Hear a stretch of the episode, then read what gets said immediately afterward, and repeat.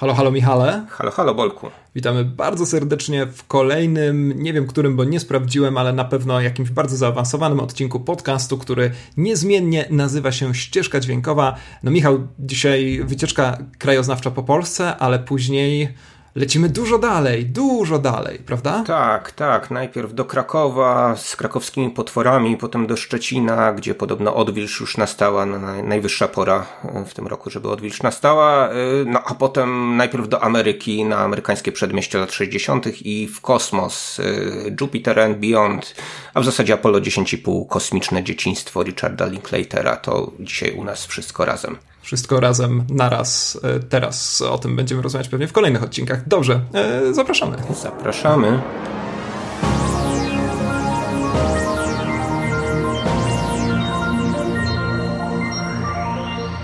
Jak to mówi Michał, obejrzeliśmy serial Krakowskie Potwory. Michał, chciałem zacząć od pytania, czy ten serial szkaluje Kraków? Wiedziałem, że tak zrobisz, e, chcąc e, zaczynać tutaj moim, moim wstępem wyuczonym E, znaczy, tak, nie tak. tak, to e, zdradzę słuchaczom, że to była wielka batalia o to, czemu, czemu tym razem miałam zaczynać naszą dyskusję, ale przekonałem Michała właśnie mhm. ze względu na to, że miałem koncepcję tego świetnego żartu nawiązującego do naszego poprzedniego odcinka. Tak. Teraz, Więc e, jeszcze raz, szkaluję? Teraz, teraz już takie easter eggi będziemy ukrywać, prawda, w naszych e, odcinkach. Oczywiście. Gdzieś odwo odwołania do zamierzchłej e, przeszłości. E, Założymy sobie Wikipedię, taką, wiesz, Wikipage ścieżki dźwiękowej i tam nasi liczni fani, którzy do dzisiaj nie wysłali nam ani jednego zdjęcia swojego zeszytu z religii, na co jestem głęboko oburzony, mhm. będą mogli uzupełniać hasła. No słabo, słabo, że nie wszystkie nasze apele tutaj, e, tutaj działają i posłuch e, uzyskują.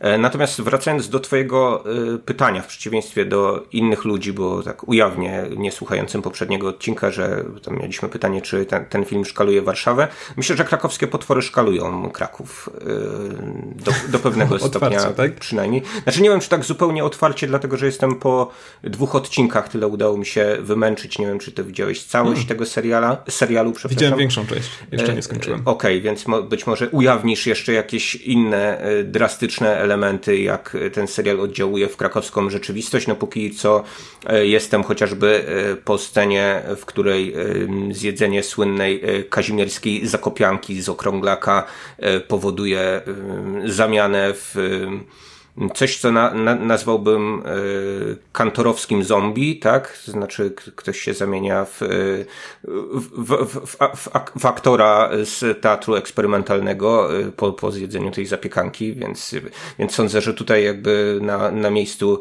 Endziora i innych, Endzior to najsłynniejsze krakowskie zapiekanki, to, taka, taki przypisek, przypis do, te, do tej całej opowieści, no jednak pozwałbym twórców te, tego serialu, no można ich pozwać za, za, za różne rzeczy, nie wiem, patologowie mogliby się oburzyć na przykład to, że E, szkaluje się ich zawód, jako że tutaj do, do kostnicy krakowskiej każdy sobie wchodzi jak do siebie, prawda, jak do takiego baru mlecznego, e, no i tam e, robi co mu się... Żyw... A do baru każdy wchodzi jak do kostnicy. Żywnie podoba. Wszystko, wszystko się zgadza. E, tak, tak, tak. No jest... Czyli żeby spić się w trupa po prostu, więc, więc bardzo krakowsko też. E, pijąc tak zwane uboty, prawda, czyli, czyli łącząc mhm. tradycyjną wódeczkę z mniej z tradycyjnym piwkiem. piwkiem, tak, gdzieś tam tam takie porozumienie e, ponadpokoleniowe, to akurat, to akurat chyba trochę w Krakowie wciąż dzia działa, chociaż ja już dawno do takich lokali e, nie zaglądam jako szanujący się obywatel, e, prawda, którego...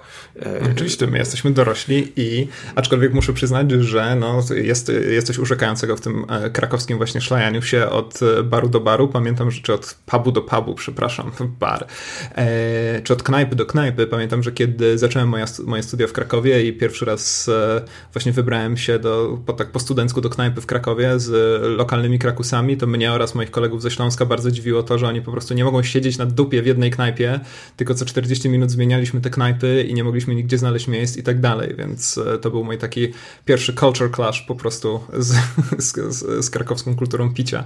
No ale nie wiem, czy o tym jest teraz ten podcast. No chyba tak, chyba teraz no, jest o tym. Troch, trochę, trochę o tym też jest ten serial, prawda? Jakimś szlejaniu się po Krakowie, tak? I robieniu tam dziwnych rzeczy więc, więc to jest jakby absolutnie, absolutnie na miejscu. Czasami można by się zastanawiać, czemu ci ludzie po prostu się przemieszczają z jednego miejsca w drugie i tam ich spotykają takie straszne rzeczy. E, natomiast e, e, no, wyjaśnię a propos tej kultury szlajania, że rzeczywiście Kraków ma dosyć gęstą zabudowę i te knajpy też są mocno opakowane koło siebie, więc w przeciwieństwie do takich rozległych metropolii jak ta, w której mieszkasz, tak, gdzie przejazd z jednej Stolica. dzielnicy do drugiej wymaga wy, wyczarterowania samolotu, no tutaj, tutaj można na piechotę chociażby z centrum do Kazimierza czy z powrotem, chociaż też znowu nie tak szybko jak w, w serialu Krakowskie Potwory, gdzie e, akcja e, z Wisły na Kazimierz i potem na ulicę Grodzką e, przenosi się w ciągu, w ciągu trzech sekund. To, to, to jest taki aspekt, który mnie tutaj bar, ba, ba, bardzo, bardzo bawi, tak, także takie nieposzanowanie topografii Krakowa, no ale, tak. ale jest to no, serial operujący mi, mistycznymi tematami też, prawda, różnego rodzaju tajemnicami, więc zakładam, że tak, se, zaraz seria, o, jakim serialu seria takich portali tutaj może w Krakowie, w Krakowie istnieć. Zakładam, że powiedzieliśmy to w intrze, jeśli y, nie, nie, nie, nie, nie, nie po, podaliśmy tytuł, ale zaraz y, rozwiniemy o co chodzi dla tych z Was, którzy jeszcze gdzieś tam na krakowskie potwory się nie natknęli. Ja tylko powiem a propos tej topografii, że ja nie mam z tym problemu, bo no jest to dość standardowa rzecz. Pamiętam, że szokowało mnie to właściwie tylko kiedy oglądałem popularny serial kryminalni, gdzie ludzie, gdzie ludzie, bohaterowie, niejaki tam bodajże sierżant czy komendant Zawada, e, przebiegali na piechotę z Nikiszowca pod spodek, ale jeżeli chodzi o no właśnie takie rozwiązania także w takich serialach, o których e, mówi się, że są tak zwanymi serialami premium, no to Ślepnąc od świateł chociażby jest takim przypadkiem, gdzie tam bohaterowie, kiedy jeżdżą samochodem, to jeżdżą tam i z powrotem po e, Alei Jana Pawła II w Warszawie, więc e, nieważne jak rozległa jest metropolia, czasem po prostu najłatwiej nakręcić rzeczy w ten sposób. A geografia, parafrazując J. Michaela Straczyńskiego i jego wypowiedzi o serialu Babylon 5, geografia dostosowuje się do fabuły no, po prostu i nie mam, nie mam z tym problemu. Wi wiadomo, że to wymaga, że to wynika z różnych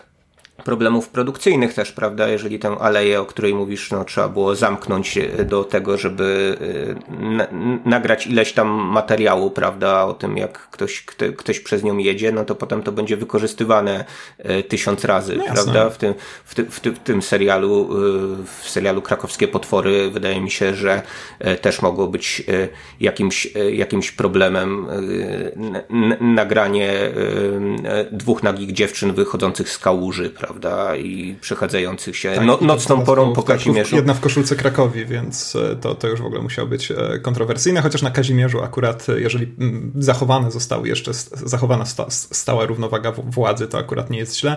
No. Żałuję swoją drogą, że ta druga nie miała, bo ta pierwsza miała koszulkę Nowaka, tak, żałuję, że ta druga nie miała koszulki e, jakiegoś piłkarza Wisły Kraków. Uważam, że to byłby bardzo, bardzo dobry żart, no ale...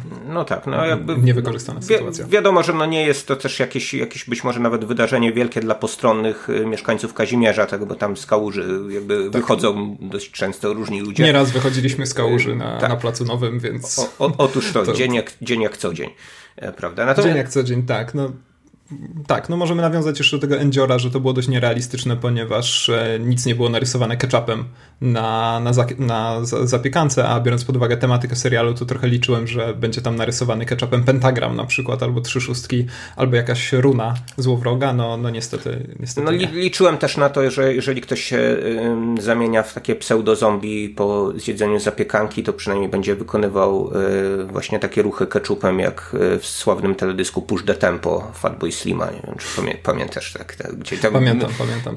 Moje aktorzy mieli na, na sznurkach podwiązane ręce, no i w jakieś takie dziwne drgania byli wprawieni. Tutaj niestety musieli się wprawiać sami, w związku z czym e, wypadło to dosyć słabo, ale nie jest to jedyny problem tego serialu, tak, więc może zacznijmy od jego e, fabuły skoro już o tak. nim rozmawiamy prawie 10 minut to ja chciałbym zacząć od takiego statementu z mojej strony, bo hmm. zaraz rzeczywiście pewnie będziemy rozmawiać o pewnych wadach tego serialu, które dość mocno rzucają się w oczy, ale chciałbym powiedzieć otwarcie i tutaj e, pozwalam się nagrać nawet, że uważam ten serial za serial przełomowy. Uważam ten serial za niezwykle istotny uważam, że ten serial, choć może w rezultacie ze względu na te wady, o których będziemy rozmawiać, to skończy się inaczej, ale ten serial daje nadzieję na to, że rzeczywiście będziemy mogli kręcić w Polsce jakieś e, fantastyczno-nadnaturalne seriale, ponieważ krakowskie potwory przy wszystkich swoich problemach, znowu będziemy o nich zaraz rozmawiać, e, wyglądają momentami świetnie są bardzo odważne, jeżeli chodzi o niektóre koncepcje, są brawurowe, jeżeli chodzi o niektóre inscenizacje, o pomysły tak naprawdę wielu ludzi zaangażowanych także w poszukiwaniu, w poszukiwanie obiektów. E, ten serial wprowadza na jakimś tam poziomie zupełnie nową jakość do polskiej, no nie powiem telewizji teraz, to chyba powiem po prostu do, polskiej, do polskiego serialu i tyle. I jestem pod wielkim wrażeniem tego, że on momentami wygląda tak, jak wygląda. I, I koniec mojego statementu. Po prostu chciałem, chciałem to powiedzieć, zwłaszcza, że zwykle no, zaczynam jakieś ranty i zapominam o pozytywnych kwestiach, a Krakowskie Potwory to jest serial, który, tak jak mówię, przełomowy, to nie można tego oceniać w momencie premiery, ale na pewno z, jak, z, tych powodów, które wymieniłem, niezwykle istotny i to faktycznie zrobiło na mnie duże wrażenie. Poza tym mamy tutaj serial, gdzie dziadek Mróz rozwala figurkę dzieciątka Jezus. Jakby to jest jakiś przełom w polskim kinie, naprawdę. No, tutaj y, być może pod tym względem jest jakaś, y, jakaś y, odwaga scenarzystek, ale chyba na tym się kończy, prawda? Okej, okay, no jakby... Szat... Mieliśmy powiedzieć o, o, o, co chodzi, to może Nie, nie, nie, nie, nie, ja, ja, chcia, ja, chcia... nie, ja chciałem wrócić do tego, co powiedziałeś, no bo jak się powiedział A, trzeba Dobrze. powiedzieć B, C, D i tak dalej, no aż się alfabet tak nam skończy. Yy, tak. A yy, skoro, skoro rzeczywiście chciałeś od yy, środka zjeść tam pizzę, a jak powiedziałeś ranty na, na, na koniec, tak, to mhm to, e, no to jakby przykłady, przykłady, bo ja jakby oglądam, no znaczy oglądam, no obejrzałem te dwa odcinki i no mhm. i jakby nie widzę tej przełomowości, nie widzę dlaczego ten serial miałby być czymś, e, jakimś krokiem naprzód polskiego serialu, to znaczy czuję, że to może być jakby kolejny gwóźdź do trumny czegoś, co się gdzieś tam określa szumnie polskim kinem grozy, prawda, a składa się na to raptem kilka filmów wciąż no, no może na palcach już dwóch rąk można, można policzyć, jeżeli doliczymy te wszystkie hieny i inne jakieś te, tym podobne dziwactwa. Tak, oczywiście. Jasne, jasne. To znaczy, no, ja tutaj zaznaczam, że takimi wielkimi kwantyfikatorami tutaj się posługuję chyba trochę przedwcześnie, zwłaszcza, że tak jak też podkreśliłem, no, wszystko zależy od recepcji tego serialu. Jeżeli ona rzeczywiście będzie nie najlepsza, a w tym momencie, z tego co wiem, jest nie najlepsza, to być może będzie tak, jak mówisz, właśnie, że będzie to kolejny gwóźdź do trumny i będzie to jakiś bardzo zmarnowany potencjał, bo to, co na mnie robi wrażenie w tym serialu, to na pewno takie warstwy jak warstwa efektów specjalnych i udźwiękowienia. Uważam, że wszystko to wygląda i brzmi naprawdę znakomicie.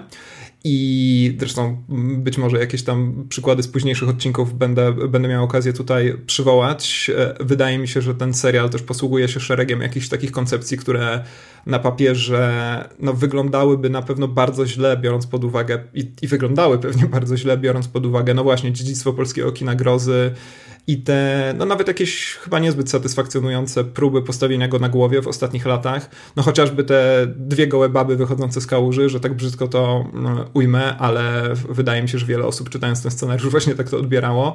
E, koniec końców na ekranie wygląda zaskakująco dobrze, e, więc to są takie elementy, które, które na pewno z krakowskich potworów e, zapamiętam i mam nadzieję, że gdzieś tam ta ekipa odpowiedzialna właśnie za te wszystkie elementy, no zaczepi się w produkcji telewizyjno-filmowej na dłużej. Zresztą nie wiem, kto to robił, może to są ludzie, którzy pracowali jeszcze przy Wilczycy i po prostu dużo się nauczyli w międzyczasie, ale to jest też taka rzecz, która mnie trzyma przy tym serialu, to znaczy ja jestem teraz chyba na szóstym odcinku i, no i skończę, skończę krakowskie potwory po prostu. Zwłaszcza, że jeszcze niedawno Netflix zaoferował nam, prawdopodobnie nawet to przegapiłeś, bo wiem, że ty z Netflixa korzystasz dopiero kiedy, kiedy, kiedy, kiedy coś tam zostanie szczególnie wskazane. Taki serial jak Otwórz oczy który, do którego mam o tyle specjalny stosunek, że był kręcony nawet nie w moich e, rodzinnych Katowicach, co w ogóle w mojej rodzinnej Ligocie, na mojej dawnej drodze do podstawówki. E, to jest tam bardzo dużo fenomenalnego budownictwa, które zostało zresztą całkiem fajnie w tym serialu wykorzystane, ale to też jest próba stworzenia takiego serialu fantasy, ukośnik science fiction i niestety próba zupełnie nieudana. I tak jak krakowskie potwory, no też koniec końców dojdziemy do tego, że nie jesteśmy fanami tego serialu, to jednak tutaj ta próba jest o tyle brawurowa, że no nie mogę się powstrzymać przed tym, żeby od czasu do czasu temu serial, serialowi nie przyklasnąć. Po prostu. I to nie tylko w scenach, jak dziadek Mróz rozwala e, dzieciątko Jezus oczywiście, ale no nawet sam fakt, że ten dziadek, dziad Mróz gdzieś tam wyłaniający się z jakiegoś syfu wygląda naprawdę zaskakująco nieźle, to jest dla mnie kwestia, która jest warta podkreślenia. Mm, no dobrze, no to ja będę to kontrował, bo yy, okej, okay, mhm. pewne efekty dźwiękowe y, mogą tu być dobrze zrobione, ale jakby jeśli chodzi o dźwięk dialogów, to jest jak zawsze. Tak, tak, się wydaje. tak więc, to jest rzeczywiście. Więc, trzeba to podkreślić. Ja włączyłem napisy po pięciu minutach. No, więc jakby y, nie, nie może być tak, że chwalimy dźwiękowców tak w całej, w całej rozciągłości. To, że tutaj trochę mamy. Jasne, jakiś... bardziej mi chodzi o taki soundscape właśnie i nie biorący pod uwagę rzeczywiście dialogów, które jednocześnie są podstawą, więc faktycznie trochę oszukałem tutaj. Masz mm. rację. No, a jeśli chodzi o efekty specjalne, to jest po prostu dużo wszystkiego. To znaczy, zaryzykowałbym stwierdzenie, że to jest taki y, groch z kapustą i y, jakby pewne rzeczy się sprawdzają, a, a inne zupełnie nie. I wydaje mi się, że, y, że to jest właśnie taki, ta, taki serial, w którym no rzeczywiście trochę pomysłów było na, na inscenizację różnych, różnych rzeczy, ale. Y, no ale niestety może było tego za dużo, prawda? Może trzeba było jakoś, jako, jakoś, jakoś powybierać. No bo już nawet ten potwór, który pojawia się w pierwszym w pierwszym odcinku, no to widzimy jak to jest kręcone, prawda? No, e, jest to kręcone mniej więcej na takiej zasadzie jak e, pamiętam z dzieciństwa taki mm -hmm. odcinek z serialu Alf, w którym pojawiał się monstrualny karaluch E, już nie pamiętam w wyniku czego on tam zmutował, być może zjadł coś kosmicznego. Z e, tak, mhm. ale no to było takie na zasadzie, że no, widzimy gdzieś tam czułki. Twoja siostra bała się alfa. E... To pamiętamy z wczesnych nagrań. Aha, to być może, ten, być może tę samą anegdotę ludzi opowiadałem, ale w innym, w, w innym kontekście. W każdym razie e, tam się E, pojawiały jakieś tam czułki tylko tego, e, te, tego robaka wielkiego, jakieś no takie... w szczękach, no dobre tradycje. No tak, okej, okay. im mniej pokazujesz, tym lepiej, tak? No taka jest pod, pod, pod, podstaw, podstawowa zasada, natomiast e, no w momencie, kiedy no pokazujesz tylko jakieś takie fragmenty i widzisz, że jest to e, dosłownie paździerzowe, bo z jakiejś płyty paździerzowej zrobione, prawda? Z, jakiś, z jakiegoś dziwnego e, e, pseudogipsowego e, odlewu, tak, e, na który trochę hmm. tam chlapnięto farbą i, i jakby, nie wiem, przed, prze, prze, przed tym e, znaczy robisz, robisz e, ujęcia, kontrujęcie na, na aktorkę, która jest tego, tym strasznie, strasznie przerażona, no ale jednak, jednak, jednak widzisz, że po prostu no jest to jest gdzieś tam absolutnie sztuczne, a z drugiej strony no, wchodzą wchodzą ci efekty komputerowe, które są jeszcze z innej parafii.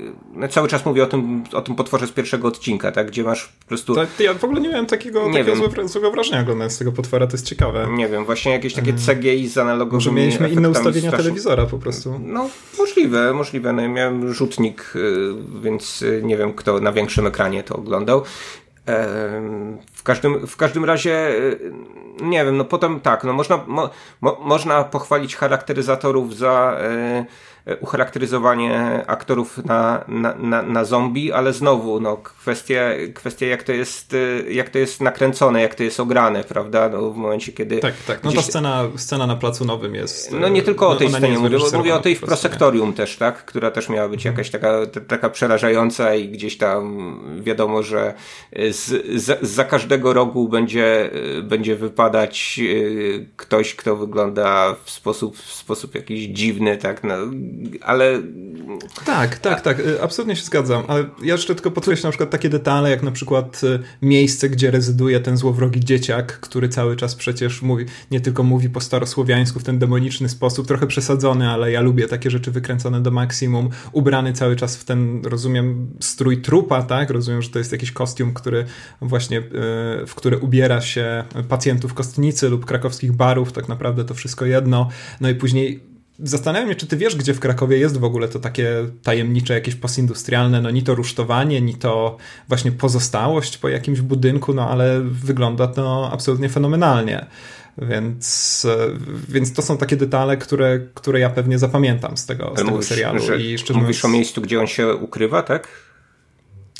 Tak, no nie wiem, czy w drugim odcinku już się tam nie, ukrywa, chyba, ale chyba, jest chyba taki, taki jego stałe, taka, taką hawirę sobie właśnie robi w takim zupełnie zachwycającym miejscu i no chciałbym, żeby ci ludzie, którzy tutaj pracowali właśnie na obiektach i tak dalej, yy, no gdzieś tam na dłużej się może w, tym, w, w, w tej polskiej produkcji audiowizualnej zaczepili, bo znajdują tam naprawdę fajne rzeczy. No okej, okay, no tak jak mówię, Dobra, dla możemy mnie, przejść dla, do wad. Dla mnie, dla, dla, mnie to jest właśnie e, sporo jakichś takich różnych pomysłów, które są rzucone i się nie kleją. Tak być może one się zaczynają kleić gdzieś tam w kolejnych odcinkach, no ale jak mówię, no obejrzałem, obejrzałem dwa, mamy... Mhm, no nie zaczynają. Nie tak, zaczynają. no mamy, ma, mamy jednego potwora, który, przepraszam za spoilera, zostaje szybko unicestwiony, tak, potem potwornych ludzi właśnie, e, znaczy też ludzi zamie... Za... To jest w ogóle świetne. Przepraszam, ale hmm. muszę to powiedzieć, to też będzie taki mikrospoiler, mianowicie ona go, y, główna bohaterka, niejaka Alex, tam w ogóle wszyscy nazywają się tak, żeby nie trzeba było tłumaczyć ich y, imion to, tak, angielskie. To chciałem też o tym wspomnieć, że, że to po prostu ludzie, którzy się nazywają Lucky i Birdie na przykład. No, to, to. Lucky Birdie Alex i Alex przez przypadek oblewa tego potwora wodą, przez co, jak pamiętam, ten potwór rzeczywiście zaczyna yy, gdzieś tam cierpieć niezwykle, jak yy, każdy krakus przy kontakcie z wodą, no nie Michał?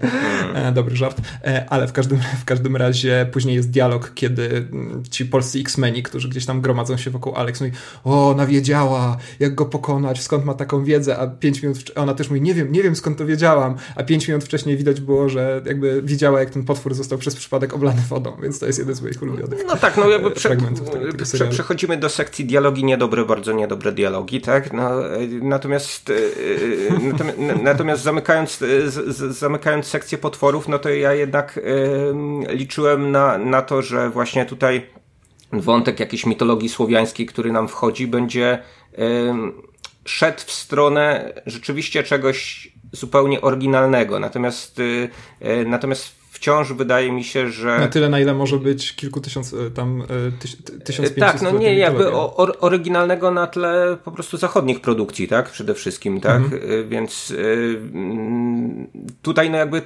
tego nie czuję, no, nie dostałem tego, jeżeli już w drugim odcinku wchodzą nam zombie, które są takimi stereotypowymi zombie, prawda, no to wydaje mi się, że tu jest po prostu jakaś taka droga na skróty i też próbowanie takie desperackie łapania się tego, co się, co się jakoś nam, e, nam przyklei, no ale no wszystko, wszystko razem wydaje mi się jakimś takim dziwnym, dziwnym rozgardiaszem, y, tym większym, że jest to po prostu źle reżyserowane i e, źle napisane, prawda? Więc jakby y, można dyskutować o tych aspektach technicznych, o których mówisz, o, o charakteryzacji, o efektach, o scenografii. E, natomiast no, ten serial nie będzie dobry, jeżeli, jeżeli po prostu jest napisany w taki sposób i jeżeli to, to, jest, to jest w ten sposób, w ten sposób reżyserowane, operowanie na jakichś dziwnych planach, to nie jest tylko to, co e, to, co kinogrozy jest w stanie, jest w stanie zaoferować. To znaczy, chodzi mi mhm. o to, że jeżeli, e, jeżeli reżyserki tego serialu uważają, że właśnie na jakichś e, zbliżeniach na przykład można rozegrać jakąś takich bliskich zbliżeniach twarzy można rozegrać tak zwaną straszną scenę z, z starszą kobietą, która przepowiada straszne rzeczy to... Która nie wiadomo skąd się wzięła, ale to jest jakby codzie... codzień na plantach, nie? Tak. Wiem, że zawsze jak byłem na plantach, to minimum trzy takie spotkania miałem, no, to, to w sumie nie dziwi tak Wydaje mi się, że trzeba do tego e, jednak e, przynajmniej e, połowy talentu polańskiego z dziecka Rosemary, żeby to nie wyszło śmiesznie, tak? Tylko żeby to wyszło jakoś tak właśnie groteskowo, strasznie E, dziwnie, ale nie, mm, nie właśnie cringe'owo, no bo to jest, mhm. no, to, to jakby ten efekt, efekt, efekt cringe'u, no jakby odczuwałem w wielu, wielu scenach, scenach tego filmu i nie wiem, jakie dla ciebie są główne wady tego serialu, ale, ale, ale, ale dla to mnie tak. no, przede, wszystkim, przede wszystkim właśnie to, jak, jak jest, e, jak są wyreżyserowane niektóre sceny, bo to nie, jakby z, zwy, zwykle jest tak, że wszystko możemy sprowadzić do scenariusza, że to jest po prostu źle napisane, więc nic się z tym nie dało zrobić, ale wydaje mi się, że e, no, są, tutaj, są tutaj sceny, które można było zainscenizować dużo sensowniej, jak ta scena w presektorium, chociażby i scena na plantach, ale, ale zostały położone przez jakby braku, brak umiejętności, brak wyobraźni. Reżyserek. Tak, no tutaj kluczowym wydaje mi się terminem jest ten bliski plan, o którym wspomniałeś. To znaczy, ja tego w żaden sposób nie analizowałem, ale wydaje mi się, że ten serial w ogóle nakręcony jest w taki bardzo blis bliski, właśnie w taki ciasny, duszny sposób i nie tak ciasny i duszny, jak skoro już powołaliśmy się na tego nieszczęsnego Polańskiego, jak to jest we wstręcie czy w lokatorze, tylko faktycznie no, utrudniający nam, się, nam zorientowanie się w akcji, co, kiedy się dzieje, dlaczego i tak dalej. No i w pierwszych dwóch odcinkach to rzeczywiście już może przeszkadzać, ale w momencie, kiedy ta akcja zaczyna, ta fabuła zaczyna się niezwykle rozwijać, niezwykle w tym sensie, że po prostu pojawiają się kolejne wątki, pojawiają się kolejne tematy, no to tak naprawdę już, i to już z kolei na poziomie scenariusza, przede wszystkim bardzo trudno za tym podążać, bardzo trudno zrozumieć, czemu bohaterowie robią to, co robią, y, i niezwykle też trudno w jakiś sposób przejąć się tymi bohaterami. Y, nie tylko dlatego, że wszyscy wyglądają jak studenci ASP, ja z całym szacunkiem oczywiście dla, dla studentów krakowskiego ASP. No, wielki szacunek właśnie okazałeś tą wypowiedzią na to. nie, nie, oczywiście e, mam, mam do was, e, moi drodzy, tylko i wyłącznie sympatię. E, I, ale to może inaczej, może nie tak jak wyglądają studenci ASP, ale tak jak ludzie no już na przykład w moim czy twoim wieku wyobrażają sobie, jak, jak mogą wyglądać studenci ASP, więc może, może to jest raczej lepsze, lepszy opis tej sytuacji. No i faktycznie tam później po, zaczyna w to teorii gdzieś tam rozwijać się ten wątek tych polskich X-Menów, którzy gdzieś tam posiadają jakąś supermoc i każdy z nich posiada jakąś supermoc, przygarniają tą e, Ole czy też Alex e, do siebie, no ale ja tak jak mówię, jestem w piątym czy szóstym odcinku i ciągle nie jestem pewien, co oni chcą zrobić. Ciągle nie jestem pewien, jakimi dysponują mocami. Od czasu do czasu tam jest taka sytuacja, że e, któryś z tych polskich, czy któraś z tych polskich X-Menów mówi, potrzebujemy tego drugiego polskiego X-Mena do zrobienia tego akurat ale czemu? Tego już nie, nie wiemy, czemu on ma uczestniczyć w tym rytuale, czemu ona ma uczestniczyć w tamtym rytuale, czemu oni akurat jadą tutaj, kto jest odpowiedzialny za co, mhm. czemu ten Laki, który jest liderem, jest tak cholernie bezużyteczny i absolutnie nic nie umie. E, to są takie kwestie, które sprawiają, że tak naprawdę trudno się w tej magmie zorientować. Ten serial to jest rzeczywiście tak, tak, tak, takie to błoto po prostu z pierwszego odcinka, z którego wyciągają ten tajemniczy artefakt. E, no to to jest w jakiś sposób metafora tego serialu, w tym sensie, że rzeczywiście bardzo trudno się w tym serialu poruszać. Bardzo trudno znaleźć sobie jakąś ścieżkę, y, za którą będziemy mogli podążać, bohatera czy bohaterka, bohaterkę, którzy nas zainteresują i tak dalej. Ja na początku trochę liczyłem, że tam będzie taki schemat y, Buffy. Po prostu, to znaczy, że będziemy mieli tutaj Mm, i bohaterkę, która nagle, zosta- nagle okazuje się, że coś tam potrafi, że w jakiś sposób jest rzeczywiście istotna, czy ze względu na swoje umiejętności, czy ze względu na swoją przeszłość, czy ze względu na swoją magnetyczną osobowość, e, dołącza do grupy ludzi prowadzonej przez starszego od nich e, mężczyznę, który rzeczywiście ma wielką wiedzę o tym świecie i jest w stanie być także naszym przewodnikiem i rzeczywiście tam, mówiąc najprościej, mają różne przygody. E, koniec końców okazuje się, że ten Czyli po, potwór, profesor... potwór odcinka, tak? Coś, coś na tej zasadzie zasadzie. Nie, tego bym akurat nie chciał. E, może raczej potwór sezonu, to znaczy, żeby była jedna ładnie skonstruowana przygoda na sezon. E, tymczasem no to wszystko rozbija się właśnie o tą taką nieprzyjemną gęstość, no i o to, że ten pan profesor, jak on się nazywa? Zawadzki? Zawadzki, tak, tak. Tutaj Andrzej Zawadzki. Chyra w roli profesora Xaviera, tak, na, na miarę naszych możliwości. E tak, e, to jest e, profesor e, Xavier jeżdżący zamiast na wózku inwalidzkim jeździ Citroenem Xara Picasso. Niewielka różnica. O, dzisiaj jestem bardzo, bardzo w jakimś takim mm, negatywnym nastroju do różnych zjawisk życia powszechnego, powszechnego, choć, powszechnego, choć Citroen jako francuska marka oczywiście nie będzie tu miał naszej sympatii. No i okazuje się wkrótce, że sam pan profesor no też niewiele wie. I tam jest taka scena, nie wiem, czy w drugim czy trzecim odcinku jakiegoś takiego zebrania, gdzie tak naprawdę ten profesor on niby pokazuje jakieś e, obrazy tych słowiańskich bóstw, jakieś wykresy tajemnicze, ale bardzo szybko okazuje się, że nie ma o, czym, o niczym pojęcia. Ta scena jest wyreżyserowana w taki sposób, że każdy z tych polskich X-Menów i każda e, gdzieś tam dodają takie właśnie wyraźnie napisane wcześniej e, zdanie, które gdzieś nam, nas ma w tę mitologię, w ten lore cały, że tak brzydko powiem, wprowadzać. I no właśnie, i cały ten schemat gdzieś tam, na który ja liczyłem, bardzo szybko się rozpada, a wręcz po prostu zostaje zalany tym metaforycznym błotem. Ja teraz jestem chyba na piątym, szóstym odcinku i jest tam scena, kiedy bohaterowie trafiają do Wieliczki, e, po czym trafia, trafia bohaterka do takiego podziemnego świata, który znowu wygląda absolutnie fenomenalnie. mm, charakteryzacja, scenografia, wszystko wygląda cudownie, ale co oni tam robią? Po co oni tam są? Czemu oni tam są? A tak naprawdę jak oni się tam dostali? I czy tylko dlatego, że zespół w knajpie, w której oczywiście po krakowsku się zachlewali, akurat śpiewał o Wieliczce, tylko dlatego tam pojechali? No jest to być może to wszystko ma wyjaśnienie, ale gdzieś tam ta dystrybucja informacji tutaj na tyle koleje, że kuleje, że ja po prostu już, mhm. no już proszę, niczym ten baron Münchhausen chwytam się sam za włosy i usiłuję się z tego błota wyciągnąć. Tak, no bo oczywiście czasami w drugą stronę krytykujemy scenarzystów, którzy wykładają wszystkie karty na stół, prawda, od samego początku. E, tutaj, tutaj być może sobie scenarzystki wzięły to do serca, że w, tak, w, w gatunku gatunku horroru no, musi być jakoś tajemniczo, prawda? I jednak widz y, gdzieś ma się gubić pośród tego, tego wszystkiego. No, problem w tym, że no, ja widzę tutaj jakieś takie zagubienie realizatorskie, tak? No jakby.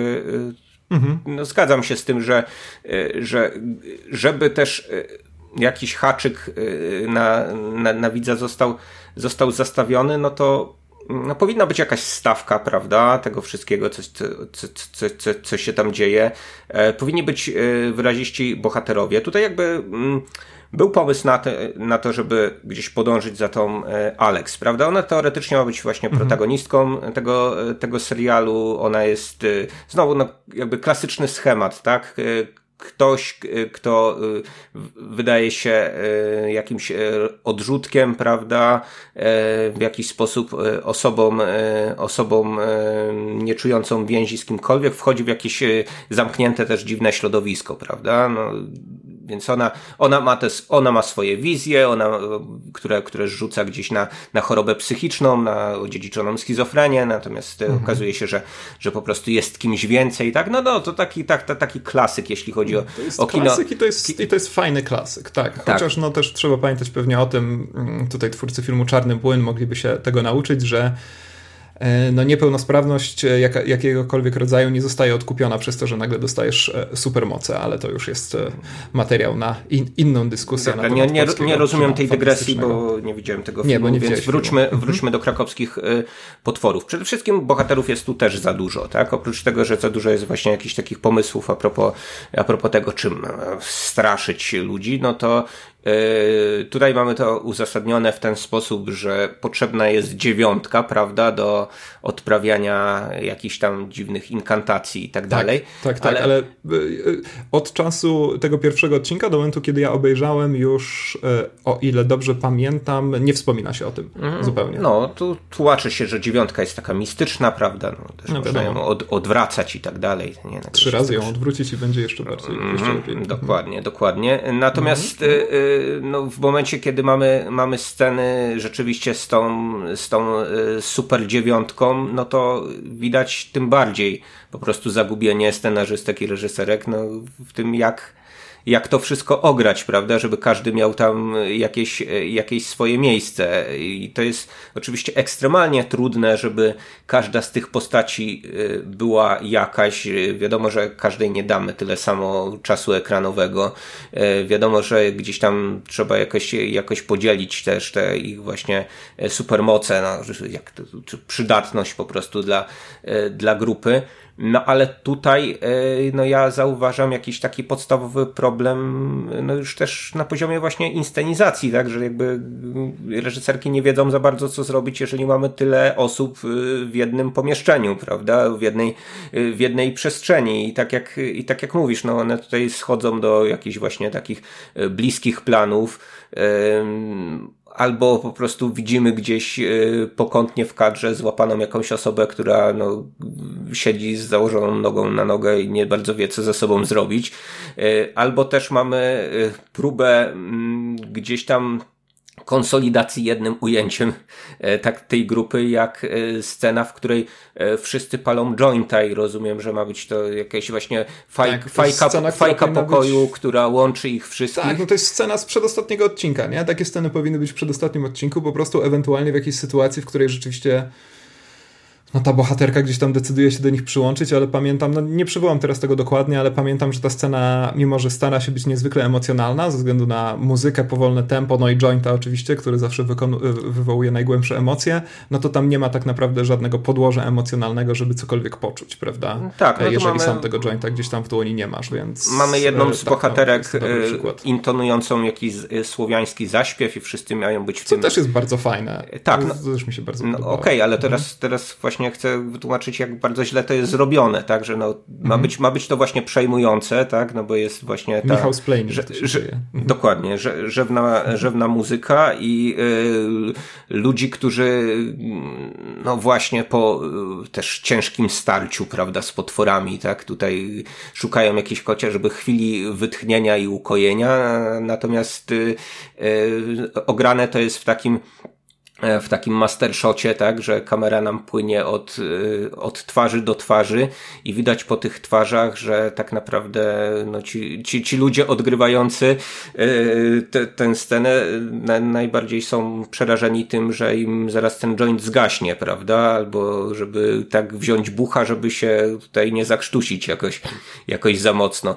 Więc ja nie wiem, czy to w ogóle nie było próbowane, czy też mam, mieliśmy większe większość niepalących na planie, no ale jeśli tak, no to nie wiem, no może powinni sobie, może powinni sobie jabłuszko jakieś przekazywać, tak? No też byłoby jakieś tam słowiańsko, powiedzmy. Nie? Ka każ, każ, każ, każdy weźmie gryza, tak? I potem, wiesz, dochodzi taki ogryzek do, do Andrzeja Chyry, który wkurzony po prostu tym ogryskiem w kogoś rzuca, nie? No, że znowu dla niego nic nie zostało. Słuchaj, to skoro rozmawialiśmy sobie o krakowskim błocie, to może teraz przejdziemy już do Odwilży w takim razie przeniesiemy się na drugi koniec Polski niemalże. No tak, cze, cze, czegoś, cze, czegoś, co ma być jakościowym serialem tak, HBO, serial tak miało być. Mhm. I, tej, i, tej, proszę, proszę. I, I, takim, który no, by nas tutaj wprowadzał e, w HBO Max, prawda, które wystartowało w miarę niedawno, znaczy w momencie, kiedy nagrywamy ten, ten odcinek, to miesiąc mija, niecały, e, znaczy minie ten miesiąc za chwilę e, od czasu, kiedy HBO Max jest w Polsce. No i właśnie, czy Odwilż dostarcza jakąś nową, e, nową jakość? E, czy to jest już więcej niż to, co mogliśmy zobaczyć w HBO Go? E, jak, jak, jak, ci, się, jak ci się oglądało Odwilż, prawda? Pol, polski, polski skandynawski tak, serial kryminalny. Polski skandynawski tak. serial kryminalny to jest bardzo dobre określenie. Y, powiem tak, no nie widzę w tym serialu nowej jakości, co nie zmienia faktu, że akurat wymagam od tego serialu nowej jakości. Zobaczymy zaraz, jak potoczy się nasza dyskusja, no jak potoczą się kolejne odcinki, bo to trzeba podkreślić, że nagrywamy ten podcast w dniu, a nagrywamy go raczej rano, więc jeszcze nie widzieliśmy, w dniu premiery trzeciego odcinka. Jesteśmy znowu po dwóch odcinkach, co jest w ogóle jakimś takim nowym zwyczajem, który sobie wprowadzamy, kiedy się rozmawialiśmy o serialach, e, kiedy one się na przykład skończyły, albo kiedy widzieliśmy już e, bardzo dużo odcinków. Teraz troszkę bardziej gdybamy chyba nawet niż, e, niż oceniamy, ale bardzo dobrze. Myślę, że na coś takiego też jest przestrzeń, zwłaszcza, że jestem przekonany, że większość naszych słuchaczek i słuchaczy o Odwilży słyszała, być może nawet już to e, widzieli. Powiem tak, Odwilż e, jest serialem, który po tych dwóch odcinkach wygląda trochę jak serial z generatora polskiego kryminału. Jest tam niezwykle ciemno, jest tam bardzo niebiesko, szaro-niebiesko, jest tam bardzo ponuro, wszyscy są niezwykle smutni. Um, wszyscy no, gdzieś tam uginają się pod ciężarem własnych problemów. Mamy oczywiście makabryczne morderstwa, mm, tajemnicze zaginięcia, e, szablon postaci, mm, czy, czy też inaczej, szereg postaci wyciętych gdzieś tam z jakiegoś, z jakiegoś szablonu. E, no i zobaczymy, co, co Ksawery Żuławski, który jest za ten serial odpowiedzialny, rzeczywiście z tymi szablonami, które w tych pierwszych dwóch odcinkach tak bardzo mocno nam ustawił, e, zrobi. No bo Znowu, no teraz możemy ocenić, że wszystko jest robione tak bardzo by the book, co akurat, tak jak wspomniałem na początku tej, tej, tej, tej naszej rozmowy o Odwilży, nie musi być wcale wadą. Na pewno dużą zaletą Odwilży jest to, że ten serial jest miejscami robiony z fajnymi pomysłami inscenizacyjno-operatorskimi co u nas nie, nie jest taką regułą. Wiele polskich seriali, których ostatnio no, mamy wykwit, prawda?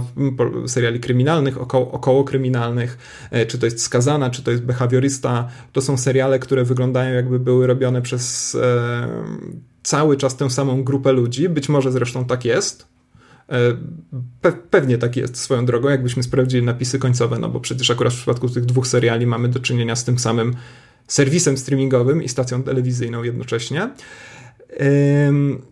A tutaj z kolei w Odwilży faktycznie widać jakiś taki miejscami bardzo ładny dotyk, bardzo ładny dotyk, cokolwiek by to miało znaczyć, e, który no momentami unosi tą Odwilż gdzieś tam, gdzieś tam wyżej, prawda? No teraz tylko pozostaje mi mieć nadzieję, że e, na tym krót, krótkim takim e, unoszeniu się nie skończy, te szablony gdzieś tam zostaną przewalone na drugą stronę, może gdzieś tam od czasu do czasu a propos operatorskich pomysłów ktoś zdecyduje się zapalić światło w scenie, na przykład, w której chodzą, wchodzą do jakiegoś mieszkania, bo to jest taki, takie uniwersum Polski, gdzie chyba nie ma żadnych żarówek, ponieważ wszyscy, wszyscy cały czas no, poruszają się niemal po omacku e, i, i faktycznie dostaniemy coś, co gdzieś tam przeskoczy te ograniczenia, które, które samo sobie niejako narzuciło w tych pierwszych dwóch odcinkach, więc no to jest moja opinia o Dwidży w tym momencie. Na pewno, na pewno będę oglądał dalej.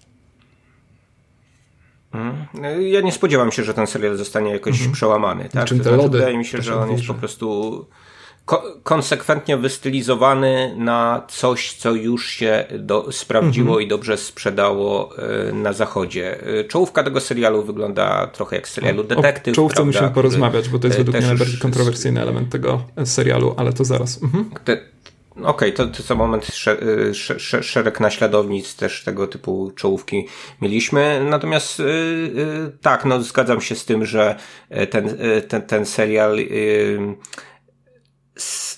stara się być, yy, stara się być yy, bardzo mrocznym serialem na taką właśnie yy, modłę przede wszystkim skandynawską, chociaż jakieś tam echa filmów Finchera pewnie, no i też wspomnianego detektywa tutaj, tutaj można, mo, można znaleźć bohaterka Katarzyna Katarzyna Zawieja, tak się Katarzyna nazywa, Wajda tak? to jest aktorka, a Policja... bohaterka ma nazwisko Zawieja? A właśnie, to nie, nie, nie jestem pewien, czy na imię, na, na, na pewno ma Zawieja, bo to łatwo, łatwo to jest świetne imię do odwilży, tak, tak, tak, tak, ale, ale, Katarz, ale, ale, ale Katarzyna, tak, żeby ktoś tam na planie się nie pomylił. A, czyli też Katarzyna. To jest świetny zabieg. To tak jak podrabiasz sobie dowód osobisty tak, albo legitymację szkolną, to pamiętaj, żeby zostawić to samo imię, prawda? Żeby się nie pomylić w sklepie.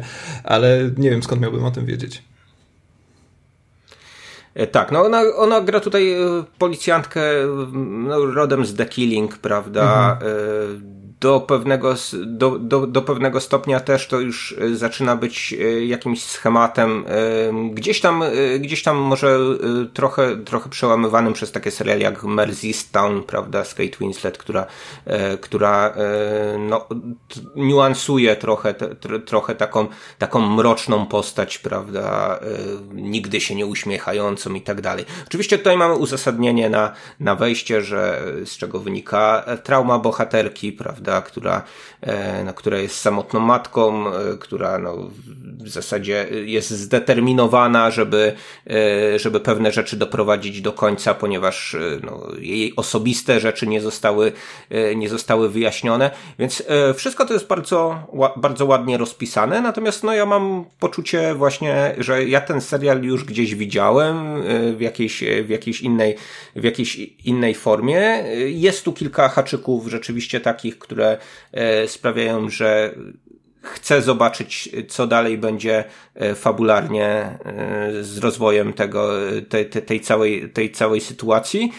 Natomiast no, obawiam się, że tak pod względem realizacyjnym to no, nie będziemy mieli tu jakiegoś specjalnego, specjalnego przełomu, a pod względem fabularnym no, wyjaśnienia pewnych kwestii mhm mogą być wyjaśnieniami idiotycznymi. Nie przesądzam, ale, y, ale w, tym, w, ty, w, ty, w tym momencie e, no, pewne rzeczy są cokolwiek, cokolwiek wątpliwe. E, I tutaj znowu y, po, po, pokuszę się o, o gdzieś tam bardzo mały spoiler, no bo jesteśmy tylko na początku tego tego całego serialu.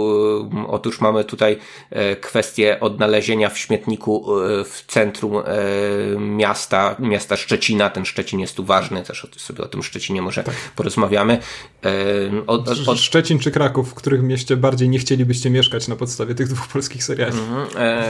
O, o, odnalezienia czegoś, co na, na początku wydaje się dowodem zbrodni, potem wiedzie w trochę inną stronę jeszcze, jakiejś innej, innej zbrodni, tak, też tak dosyć, dosyć, dosyć przypadkowo, no ale mamy, ma, ma, mamy po tych dwóch odcinkach gdzieś tam, gdzieś tam łączenie pewnych, pewnych kwestii właśnie na zasadzie jakiejś takiej, takiej, takiej totalnej, totalnej przypadkowości, jakiejś e, e, paśnik pod lasem na obrzeżach Szczecina ma być nagle połączony ze śmietnikiem w centrum, e, w centrum Szczecina, tak, który jest połączony z jakimś... który, mhm. które to miejsce zostaje odkryte w ogóle zupełnie. w przedziwny sposób, to znaczy przez, przez pościg, który jest dosyć kuriozalny, prawdę mówiąc, gdybym, e, gdybyśmy nie mieli rozmawiać o tym, o, o, tym serialu, to ja straciłbym nie, zainteresowanie po tym, jak, e, jak tutaj twórcy próbują nam, nie wiem, robić znowu jakieś takie właśnie e, o, klasyczne otwarcie serialu kryminalnego, że ktoś musi kogoś gonić, ale no jak to jest uzasadnione, prawda, no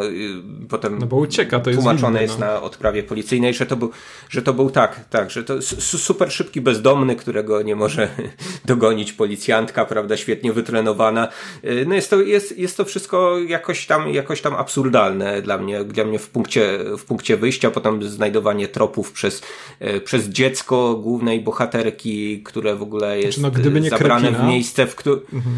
zabrane w miejsce, w, który, w którym nie powinno się znajdować. No, jakby, ja wiem, że czasami, e, czasami to jest e, też fajne przełamywanie mm, e, konwencji kryminalnych, że to nie jest tylko taki Sherlock Holmes, prawda, który tutaj nam po tropie za tropem dojdzie do, e, Jasne, do sprawcy. To na pewno tylko, tylko, tylko, tylko, tylko kwe, kwe, kwestia przypadku, no ale ja boję ale się, żeby tutaj to znaczy... po prostu nie, nie, nie przesadzili tak, ale z przypadkowością oglądamy... pewnych kwestii, które... Jasne, dlatego nie czytamy reportażu z prawdziwej zbrodni, tylko oglądamy serial kryminalny po to, żeby właśnie kolejne działania bohaterki nas prowadziły do kolejnych odkryć, prawda? To znaczy raczej nikt nie chciałby oglądać serialu, w którym, no właśnie, bohaterka przez przypadek trafia na kolejne tropy, trochę tak jak Batman w filmie Batman, o czym rozmawialiśmy przez dwie godziny, więc nie wracajmy do tego. No ale wiesz, gdyby w Szczecinie nie istniałby sklep, gdzie ciemną nocą, a na pewno około godziny 19, można z jakiegoś powodu kupić krepinę, to, to, to bohaterka w nie wpadła w tym, w, tym, w, tym, w, tym, w tym samym mega kiosku, w którym można kupić mleko dla tak, to jest, niemowląt, chcę, prawda? W innej, ja chcę wiedzieć, sekcji. Gdzie jest to miejsce, naprawdę. E, myśl, myślę, że naszego, e, naszego dobrego kolegę Piotra Milskiego musimy zapytać. Szczeciniaka, tak. Się gdzie jest... on, on, się z tego, z tego miasta wywodzi. Gdzie, gdzie takie cuda? Bo gdzie takie cuda, gdzie można? W Krakowie takich potworów nie odkryłem, tak? Że, tak, tak. Tam też jest taki ciekawy potworów sklep. wielobranżowych. W pierwszym odcinku, ale w krakowskich potworach, ale rzeczywiście to jest, to jest jak na razie moja ulubiona scena od Wilży, to znaczy bohaterka, która, no dobra, no tam jest e, zima, tak, więc to może być godzina 18 powiedzmy. O, to, o tym samym pomyślałem, tak, że, że, że, że, że przecież mogło, mogło stać się ciemno o 15 i ona wraca o 16 tak, do domu. Tak, tak, to jak najbardziej mogło, by ta, mogło być tak być, no żyjemy jednak w kraju, który ma takie położenie, jakie ma, ale, ale to jest super, że ona właśnie kupuje, musi kupić tę krepinę. E, przez przypadek gdzieś tam, ponieważ pani dość długo szuka tej krepiny, no bo jest kilka kolorów do wyboru, no to nasza bohaterka się rozgląda po sklepie, widzi opakowanie mm, tego, nie wiem, pokarmu dla dziecka, e, prosi, żeby, żeby jej sprzedała ten pokarm dla dziecka, po czym jak odchodzi od kiosku, nie ma tego pokarmu dla dziecka, co jest zresztą sensowne, bo przecież ona go nie chce kupić, ona chce tylko zobaczyć tą puszkę, więc nie wiem, czy tam jakiś dialog się między sklepikarką a naszą bohaterką rozegrał. Mniejsza z tym, też nie mam tego przed oczami, widziałem to z tydzień temu ten, ten, ten, mm, tę scenę, więc nie chcę tutaj wyczarować jakiejś rzeczy, ale zapamiętałem ją właśnie w ten sposób. E, I, I właśnie tak jak mówisz y, i tak jak ja podkreślam, no w prawdziwym życiu, w prawdziwym śledztwie oczywiście, że to są przypadki. No ile razy czytamy o tym właśnie Pols Polskim Archiwum X chociażby, tak, gdzie oni wyciągają jakieś sprawy przed wie sprzed wielu, wielu lat, dlatego, że po prostu ktoś się potknął i w parku i okazało się, że to jest jakiś palec, który prowadził do szkieletu, na tym szkielecie był jakiś tajemniczy naszyjnik, na tym naszyjniku był kot, który wprowadzał nas, nie wiem, w podziemia Wieliczki powiedzmy i tam rzeczywiście znajdowaliśmy e, kolejne, kolejne przypadki na temat e, kradzieży bibuły w, nie wiem, w Giżycku albo coś może, takiego. Może nie ujawniaj tak wiele z tego serialu, tak, tak, tak. Rzeczywiście oczywiście oznaczę to jako spoiler, ale, ale rzeczywiście no tutaj trochę, no już samo trafienie na tego nieszczęsnego, nieszczęsnego, bo nieżywego e, noworodka to jest, to jest jakiś tak dziwaczny przypadek, e, czemu ten, czemu, czemu ten bezdomny tam grzebał, czemu ma te zakrwawione ręce, czemu przychodzi sobie gdzieś tam, zresztą no nieważne, to, to, to, to jest Ucie, Ucieka, bo ma zakrwawione ręce, bo grzebał w śmietniku. Tak, tak bo nie chce no, pokazać tej tak, krwi, tak, to czemu, no ale okej, okay, teraz się trochę zamieniamy w takie cinema scenes, prawda, gdzie czepiamy się absolutnie wszystkiego. No nie, no to jest jednak punkt wyjścia tego serialu. To nie chodzi o to, żeby tutaj, wiesz, sp e, sprawdzać, czy zgadza się e, rejestracja samochodu ze Szczecińską, mhm. prawda? Co się zwykle w polskich serialach rzeczy, nie tylko, zgadza, ani filmach. Tylko, tylko chodzi, chodzi o gdzieś tam, gdzieś tam punkt wyjścia całej intrygi, prawda? No bo jeżeli, no jakby nie wiem, no dla mnie to też jest sednem, prawda, kryminału dobrego, że jednak masz tę intrygę zbudowaną e, w sposób e, logiczny i sensowny, prawda? No chyba, że chcesz zrobić jakiś rodzaj pastiszu, że nie mhm. wiem, bierzesz bierzesz Chandlera i robisz coś w rodzaju długiego pożegnania. Albo prawda? drugiego sezonu detektywa. Roberta nie? Altmana, mhm. tak? No tak, tak. Albo, albo kręcisz kryminał, tak jak Paul Thomas Anderson, prawda? Mhm, dokładnie tak. No. No, więc, więc tu, a, a tutaj jakby wszystko ma być na swoim miejscu, prawda? No jakby gdzieś, gdzieś taka jest taka jest konwencja tych y, właśnie y, skandynawsko-zachodnich seriali, prawda, że pewne rzeczy mają się domykać, nawet jeżeli pewne, pewnych schematów możesz się y, domyślać, nawet jeżeli gdzieś tam wiadomo, że ci, którzy są podejrzani na samym początku, no to nie będą sprawcami, że gdzieś nas to zawiedzie pewnie do jakiejś korupcji na wysokich szczeblach, tak? To jest to jest jakiś taki, taki klasyk. No i no, będzie miało jest, powiązanie z osobistym problemem, wyzwaniem e, bohaterki, prawda? Więc ja trochę zakładam, zapewne, że to też za, połączy się. Zapewne dosta dostaniemy tak, dwa rozwiązania w, w jednym, chociaż no lepiej by było, gdyby nie, gdyby, gdyby tutaj chociaż jakiś taki twist, y, twist nastąpił. E, natomiast. Y, znaczy, no, w tej jeszcze... sytuacji wolałbym, żeby tak nie było, bo nie chciałbym mieć sytuacji, w mhm. której bohaterka rozpoczyna śledztwo przez przypadek i okazuje się, że to śledztwo jednocześnie związane jest z jej mężem i tak dalej, prawda? Bo to trochę wchodzimy w trzeci sezon Prison Break albo czegoś takiego, prawda? Gdzie wszystko jest ze wszystkim mhm. powiązane, ale mm, jeżeli nie mielibyśmy takiego punktu wyjścia, to chciałbym, żeby to gdzieś się tam połączyło, ponieważ to mnie jako widzowi bardzo często dostarcza satysfakcji po prostu takiej odbiorczej. Mhm. E, tak, to znaczy jakby chciałbym odłożyć te, to spekulowanie na mhm. temat, mhm, tak, na temat fabuły tego serialu. Zwłaszcza, no, że ten trzeci odcinek, który zaraz zobaczę, może być już na przykład, znaczy za kilka godzin zobaczę, może być mhm. na przykład już zupełnie o czymś innym.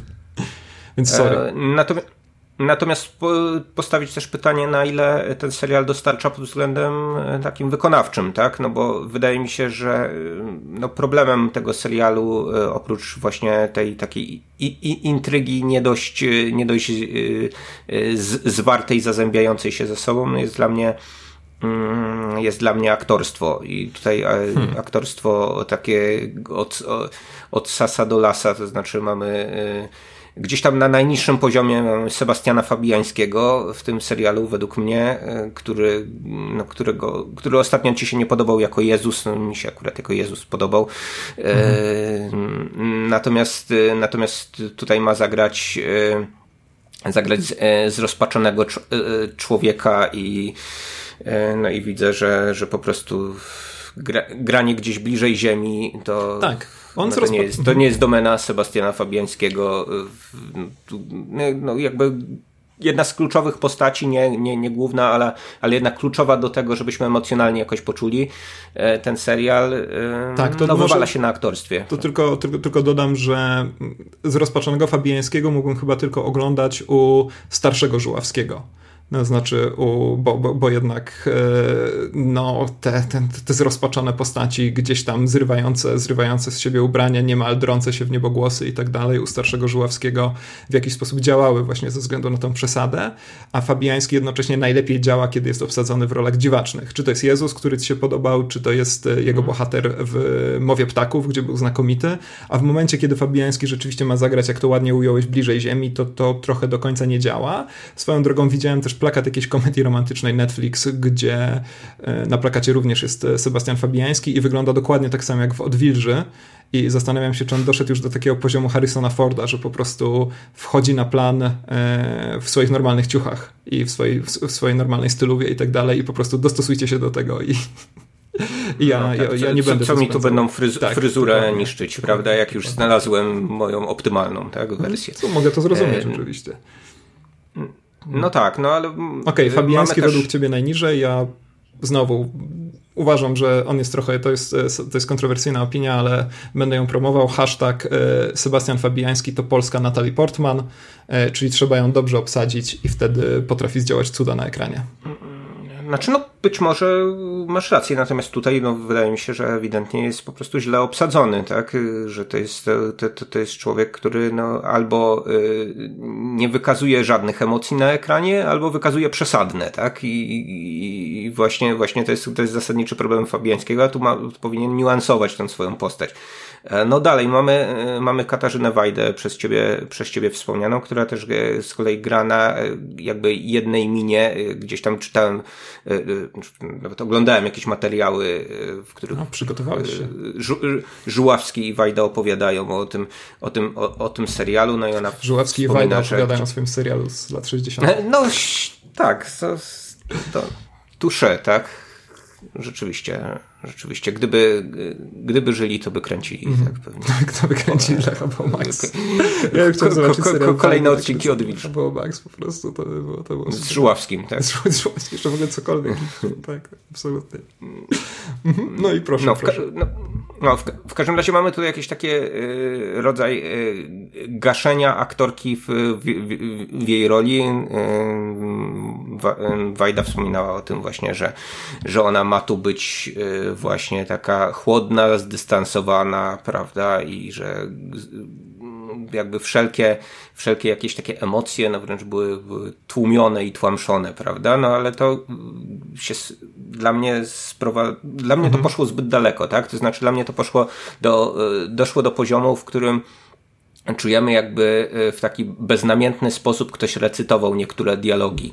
E, być może to jest efekt nieumiejętności odczytania przez aktorkę intencji reżyserskich. No ale od tego jest reżyser, żeby reżyser, po, reżyser powinien to też tak poprowadzić. Nie, to nie jest jakby jakiś e, no z całym szacunkiem, ale jakiś taki wyrobnik, który, który, który musi na szybko coś tam zrobić, tylko to jest facet, mm. który nakręcił co, trzy pełnometrażowe filmy, tak? I, i, i wszystkie dobre, więc...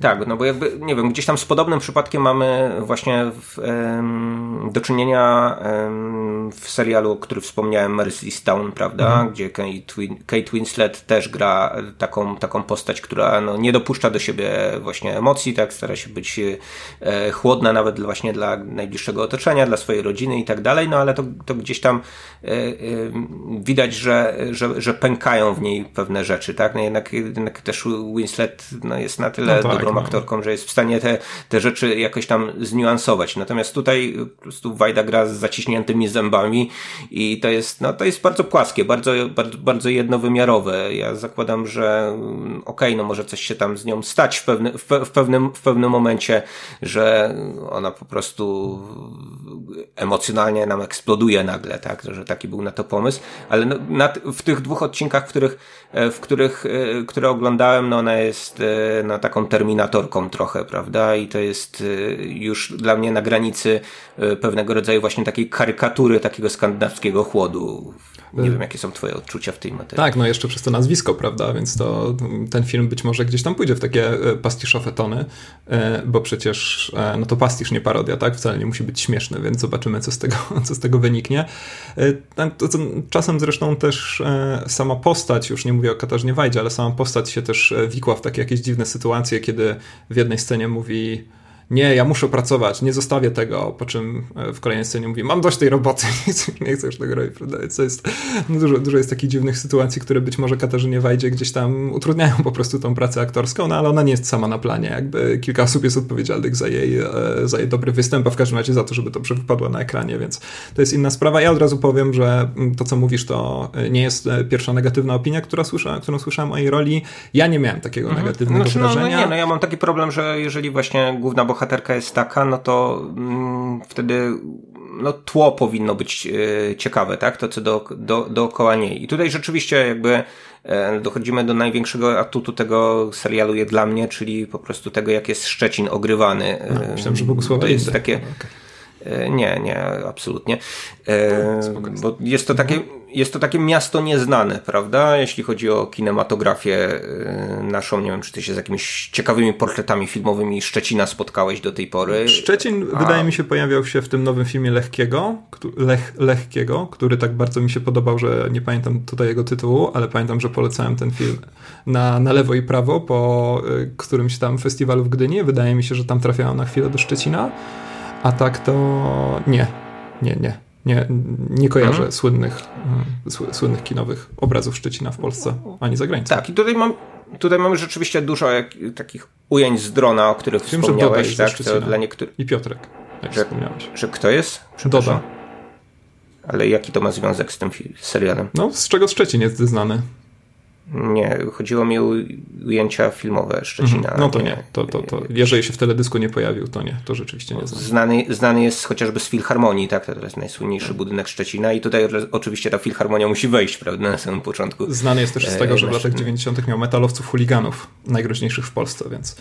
E to jak trafiłeś na nich na Metalmanii, to trzeba było uciekać. No, no, dobra, wróćmy do tego Szczecina. E, no, tak, chciałbym e, jednak. Znaczy, wydaje mi się, że e, jakby mm, tutaj, tutaj znowu, znowu wchodzi nam trochę taka, ta, taka Skandynawia, Szczecin jest no, portowym miastem, prawda, do pewnego stopnia, mhm. e, więc, e, więc możemy, możemy poogrywać trochę jak w moście nad Sundem, tak, te pe, pe, pewne rzeczy. Zresztą wydaje mi się, że w ogóle e, mm, tak to szumnie ujmę, jakaś akwatyczność seriali kryminalnych jest czymś takim pociągającym. Czy to Oczywiście. będą jakieś bagna, bagna Luizjany, prawda, w detektywie, czy to będzie nie wiem, nawet powódź w, w Rojście 97, czy właśnie jakieś takie nadmorskie miejscowości, one, e, one wyglądają w sposób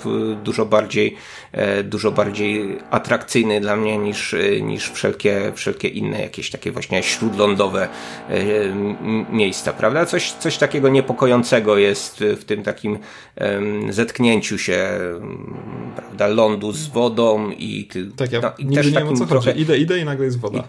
Czemu tak jest? I też takim industrialnym y, klimacie, jaki generuje, prawda, sam Szczecin z tymi, z tymi żurawiami, tak, prawda. Y, mhm. Tak, no w, w momencie, gdy gdy byliśmy w, w, centrum Szczecina, co prawda myślałem, że jesteśmy w Łodzi, bo to gdzieś jakieś takie e, dosyć, e, do, dosyć przykro obdrapane kamienice. Tak, tak i wydaje mi się, że właśnie...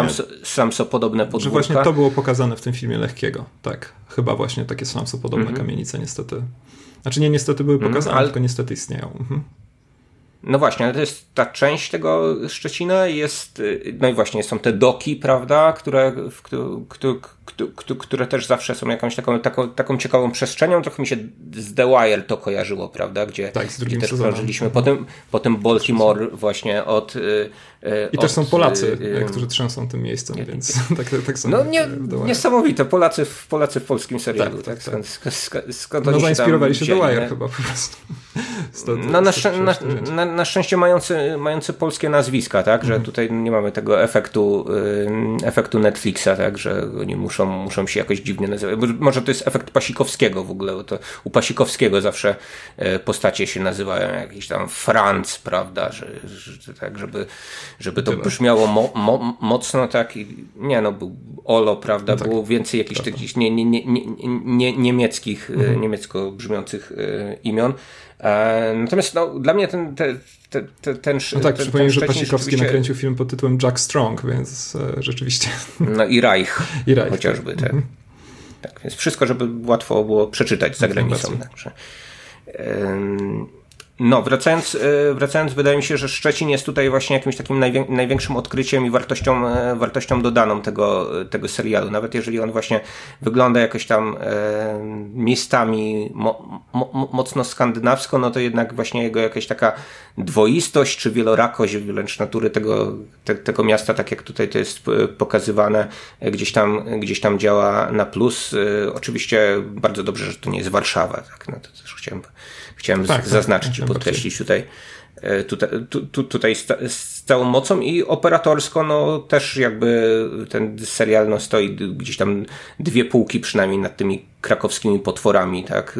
No, wydaje mi się, że okej, okay, niektórzy mogą mieć uczulenie na zdjęcia z drona, niektórzy też mogą mówić, że to jest jakieś takie y, kopiowanie y, pewnych rzeczy, które no znowu gdzieś tam już w, taki, w tym no tak, detektywie ale... były, prawda, jakieś takie powolne jazdy samochodem i ten, no ale to jest... No tak, no jakbyśmy nie kopiowali ujęć, to byśmy się, wiesz, w 1895 zatrzymali, nie? Więc to nie jest... Nie... Albo w 1983. Nie jest to, nie, nie, jest to, nie, nie jest to koniecznie wada. Uważam, że ta kamera też potrafi gdzieś tam jakoś efektownie zawirować, gdzieś tam w fajnym momencie odsłonić jakąś informację, jakąś postać i e, fajnie się ogląda po prostu operatorsko przemyślany serial. A w każdym razie serial, który sprawia wrażenie przemyślanego operatorsko, bo to jest, to jest duża rzadkość. Bardzo często mam wrażenie, oglądając też te produkcje, czy oficjalnie premium, czy po prostu o których wiadomo, że kosztowały trochę więcej, wymagały trochę więcej pracy, no jednak masz wrażenie, że e, gdzieś tam gdzieś tam po prostu no, jedyną robotą operatora jest to tam ustawić tak, żeby było widać, co trzeba. E, no są takie seriale jak Mały Zgon na przykład, który pojawił się na Kanal Plus, gdzie rzeczywiście ta operatorska robota czasem, czasem naprawdę rzucała się w oczy w takim bardzo pozytywnym sensie. E, no i wydaje mi się, że w Odwilży będzie podobnie, więc czekam. Mm, czekam no, przy czym chciałem podkreślić, mm. że to nie jest taki product placement, tak, Szczecina, że tutaj... Nie, no tak samo jak krakowskie potwory niekonie, właśnie wbrew pozorom niekoniecznie zachęcają do odwiedzenia Krakowa Krakowa, prawda? E, bo wygląda tam no. na miasto, które składa się z ponurych, brukowanych uliczek, na które ciągle, e, ciągle pada deszcz, a nawet takie atrakcje jak Kopiec Wandy są przyozdobione wulgarnymi hasłami o tym, co e, autor tego hasła chciałby z Wandą zrobić, prawda? No i tutaj rzeczywiście ten Szczecin jest ograny po prostu jako... Fajnie, no, fajnie no powiedziałeś, że to jest takie wielopostaciowe, takie przepoczwarzające się ze sceny na scenę miasto nawet, że właśnie tak naprawdę mm. ciągle jesteśmy w obrębie Szczecina, mamy ten paśnik, E, zieleń, piękno, sympatyczna sarenka, e, po czym cięcie, jesteśmy pewnie kilka kilometrów dalej tak naprawdę, no i już jesteśmy w jakichś właśnie ponurych dokach. No oczywiście każde nadmorskie miasto tak wygląda, bo ma, może nie każde, ale mamy dość dużo zieleni nad morzem, jakby nie patrzeć, e, ale nie każdy tak to fajnie ogrywa, więc to jest, to jest świetne. no można, można to tak ograć, jak Michał Milowicz zrobił z Trzewem w futrze z Misia, nie wiem. Nie czy, widziałem to dzisiaj. Czy widziałeś? Wspaniała, wspaniała marketingowa akcja promocyjna miasta Tczewa, to polecam chociażby dla tych, dla tych, dla tych takich po, po, po, pojedynczy, pojedynczych fragmentach, ale właśnie e, to, co mi się jeszcze podobało w Odwilży, to to, co właśnie wypływa z tej takiej e, dwoistości tego, e, tego miasta, że to się jakoś tam e, zszywa z takim fabularnym klasizmem, który, e, który w tym filmie jest, jest punktowany. Nie wiem do końca, czy to będzie w sposób udany, wypunktowany, wypunktowane gdzieś tam do końca, no ale tutaj jakby też osią jakiegoś takiego konfliktu jest to, że właśnie no, są bogaci i biedni, tak, tak. krótko mówiąc, prawda? I niczym w Parasite biedni są na dole mieszkają na dole. Tak, być może, by, być, być może tu z pewną przesadą e, scenariopisarską nawet jest to e, zarysowane. Tak, Albo wręcz przeciwnie, ze świadomością ci, ci, tego, że to musi dobrze wyglądać przed kamerą, prawda? Że to musi być geograficznie. Przed kamerą może tak, no chodzi, chodzi mi o taki, wiesz, o taką wiarygodność tego, że ktoś tam mieszka w suterenie, prawda? Swoich gdzieś tam bogatych patronów i tak dalej. Znaczy, nie wiem, jakby nigdy, no. nigdy nie miałem służby, tak, ani nawet nigdy, osób sprzątających, tak, tak, tak, tak w moim w, w, w, w, moim skromnym miejscu. Zresztą no, moja piwnica też by się nie nadawała chyba do tego, żeby e, kogokolwiek tam trzymać. Miejmy nadzieję, że się nie no. przekonamy, tak? Mm, mm, no, mam nadzieję, że się nie, nie przekonacie. Tak, zawiesiło to trochę e, naszą, naszą dyskusję, pęd tej dyskusji, ale tak, e, no pozostaje, pozostaje mi się z tobą zgodzić. E, chcę przejść do jednej kontrowersyjnej kwestii związanej z odwilżą, to znaczy do czołówki. Wspomniałem o tym okay. z 70 minut temu. Mianowicie nie wiem, czy poznałeś utwór, który leci w czołówce. To jest Billie Eilish. To jest Billie tak? Cholera, ile kosztowało wykorzystanie utworu Billie Eilish i czemu nie można było wziąć jakiejś polskiej kompozytorki do napisania utworu do premium serialu, który ma być eksportowany za granicę? E, tu akurat krakowskie potwory absolutnie wygrywają z Odwilżą, chociaż to jest w ogóle jakiś absurdalny pojedynek dwóch zupełnie innych seriali, które sobie tutaj stworzyliśmy. E, Śpiewające fortepiany tutaj na potwory. przy ustawie. Billie Eilish z jednej strony i Mary Komasa no, Mary Komasa w drugim narożniku. Tak jest, no krakowskie potwory zresztą w pewnym momencie wyciągnęły nawet taki zespół, o którym wcześniej nie słyszałem, a który nazywa się Percival, no i coś tam, to jest nazwa pochodząca, nazwisko pochodzące z Wiedźmina, więc fajnie Sobkowskiego pewnie wiedzą, który właśnie śpiewał o Wieli Netflixce i masz tam utwory Bokki, masz tam utwory, no właśnie Mary Komasy, jakby można tego, można to lubić, można tego nie lubić, ale zwłaszcza tego, że większość... Nie brzmi to po polsku. Ważne, że też większość z nich śpiewa po angielsku, co oczywiście może być jakimś tam problemem, ale przynajmniej kapitał polski, jakby to, jakby to powiedział naczelnik państwa, naszego polskiego zresztą mm. właśnie, no a tutaj mam wrażenie, że, znaczy nie wiem, no wiesz, no to jest HBO, to jest Warner, nie wiem, może Billie Eilish też jest wydawana przez Warner, nie mam pojęcia, nie sprawdzałem tego, ale może to wcale nie wiąże się z tak wielkim hajsem, jak mi się wydaje, ale po pierwsze na pewno z jakimś się wiąże, choć tak jak mówię, jeżeli ktoś się na tym zna, niech mi to wyjaśni. Po drugie, no no czemu nie wziąć po prostu jakiejś polskiej kompozytorki, polskiego kompozytora, wykonawców i, i ograć tą czołówkę w ten sposób. Ja w ogóle jakby zaletą czołówek bardzo często jest to, że one wyciągają jakieś zupełnie nieznane kawałki, promują je, promują całe zespoły e, i tak dalej. Więc e, po prostu to jest jakaś kompletnie przegapiona okazja. Wydaje mi się, że źle ulokowane pieniądze, fatalna decyzja, no i tyle. Ale nie wiem, co za tym stało. Po prostu wyrażam swoje oburzenie i tyle. Znaczy, znaczy no, oburzenie, zdziwienie, po... no po prostu. Wydaje mi się, że można po prostu... Yy promować tą czołówką serial na zachodzie, prawda? Znaczy, to ma być yy, mhm. nie tylko produkt, yy, za przeproszeniem, wewnętrzny, tylko taki, który gdzieś tam ma trafić też yy, do innych krajów, no tak, prawda? Tak, to, więc, znaczy to wiesz, to pewnie nawet nie twórcy serialu wybrali, nie? Pewnie koniec. No tak, oczywiście. Nie, absolutnie, absolutnie tak nie twierdzę. Masz rację, że być może gdzieś tam na poziomie marketingu wydarzyło się to, że nikt nie jest w stanie wymówić słowa Szczecin za granicą, to przynajmniej, przynajmniej dajmy Billie Eilish, prawda?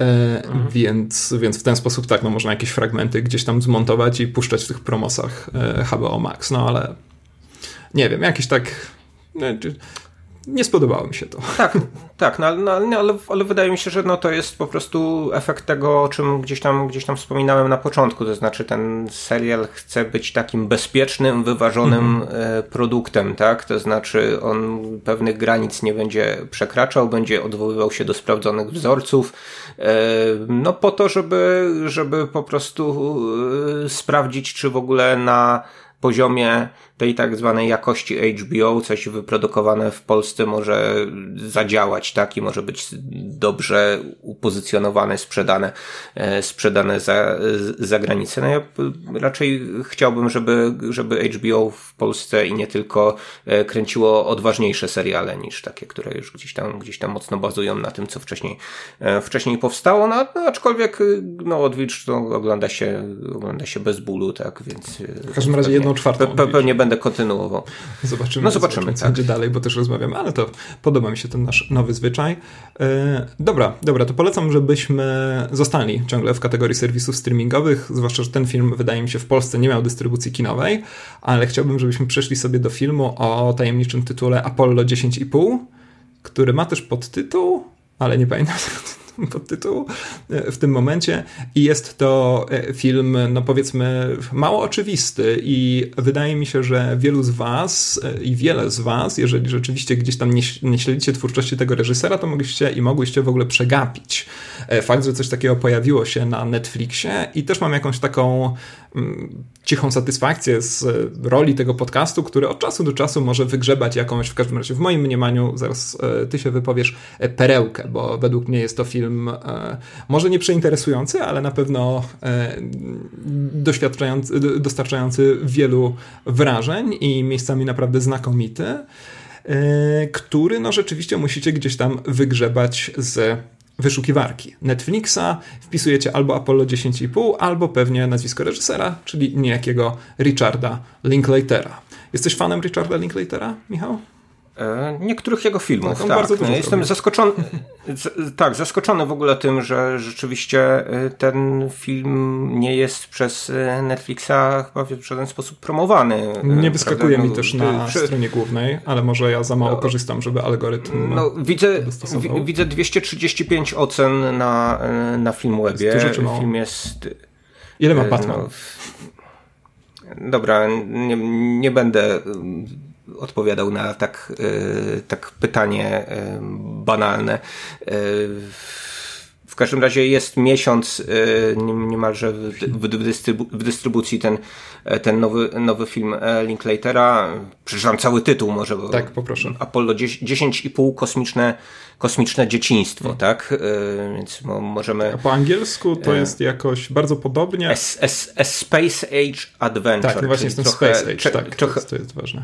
Tro, mhm. Tak, że, że trochę, trochę gdzie indziej są akcenty mhm. położone, aczkolwiek wydaje mi się, że no ten, ten polski podtytuł e, no, punktuje w miarę trafnie tak, to, okay. o co Linklaterowi, Linklaterowi e, chodziło. E, mieliśmy już trochę takich filmów z tytułem Apollo, tak, najsłynniejszy to Apollo 13 mhm. chyba, ale bardzo dobry dokument był Apollo 11.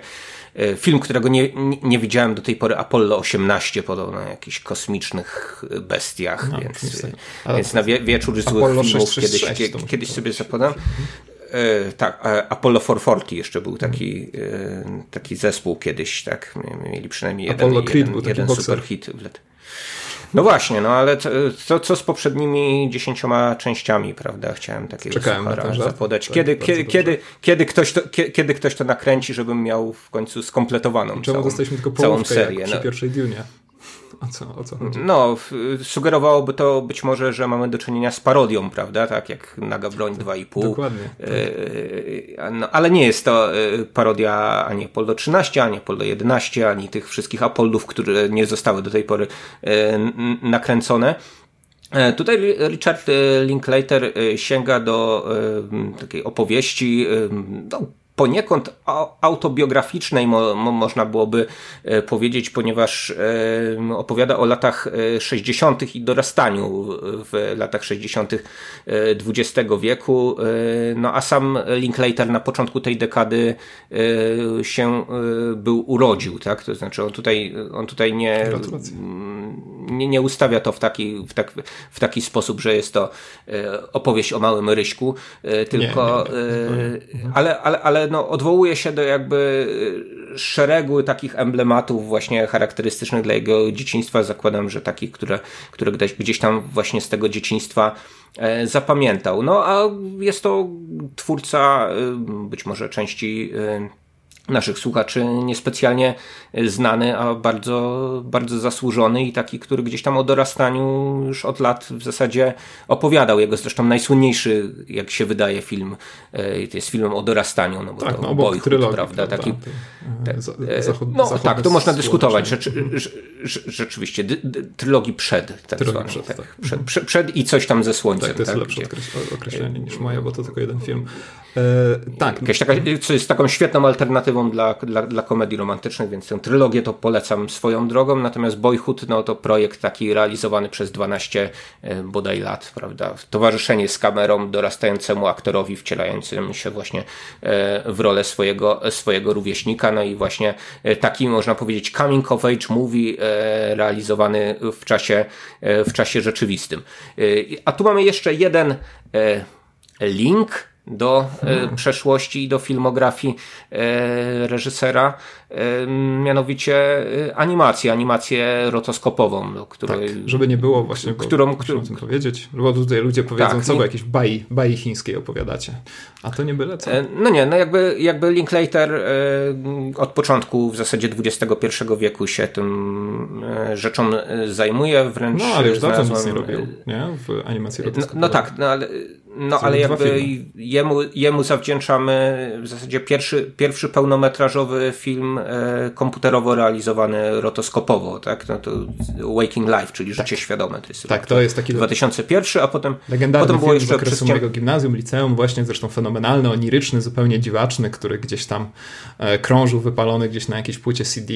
E, naprawdę nie wracałem do niego od tego czasu, muszę przyznać, e, mm. ale no wtedy robił naprawdę, naprawdę wrażenie. Też dawno temu oglądałem ten film, pamiętam, że mi się, mi się bardzo podobał. Rodzaj takiego eseju też, prawda, o roli snów, y, takiego, który gdzieś tam y, zahacza o jakby różnego rodzaju badaczy, ale też o postacie z popkultury tam się, tam się, tam się pojawiały. Y, no, wydaje mi się, że, że, że, że teraz, teraz czas na jakieś odświeżenie sobie tego, tego filmu, a jeśli ktoś nie, ktoś nie widział, to polecamy. Potem był jeszcze inny rotoskop rotoskopowy film Linklatera przez ciemne zwierciadło, adaptacja słynnego pisarza science fiction Filipa K. Dicka. No, czy, czy, czy, czym jest rotoskopia, to chyba opowiadaliśmy o tym, wytłumaczyć. Wiesz, wydaje mi się, że przy, rozmawialiśmy... Przy Vincencie, tak? Którymś... Przy czym, przepraszam?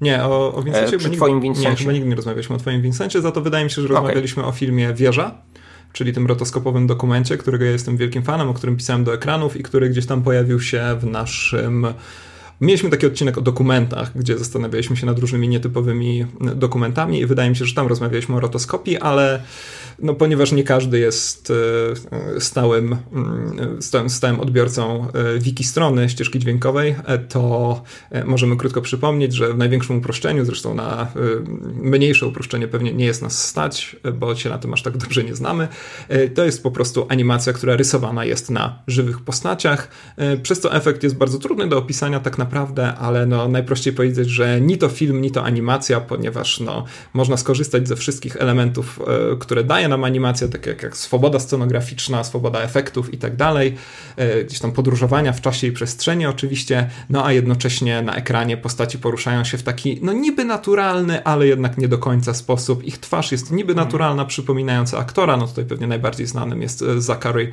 Levi, czy też Levi, jak chcą niektórzy, ale ja tak nie będę mówił, bo wtedy o jeansach będę musiał mówić Levi's, e, co mi, co mi nie przejdzie przez usta, bo to, bo to, bo to jest takie bardzo dziwaczne dla mnie.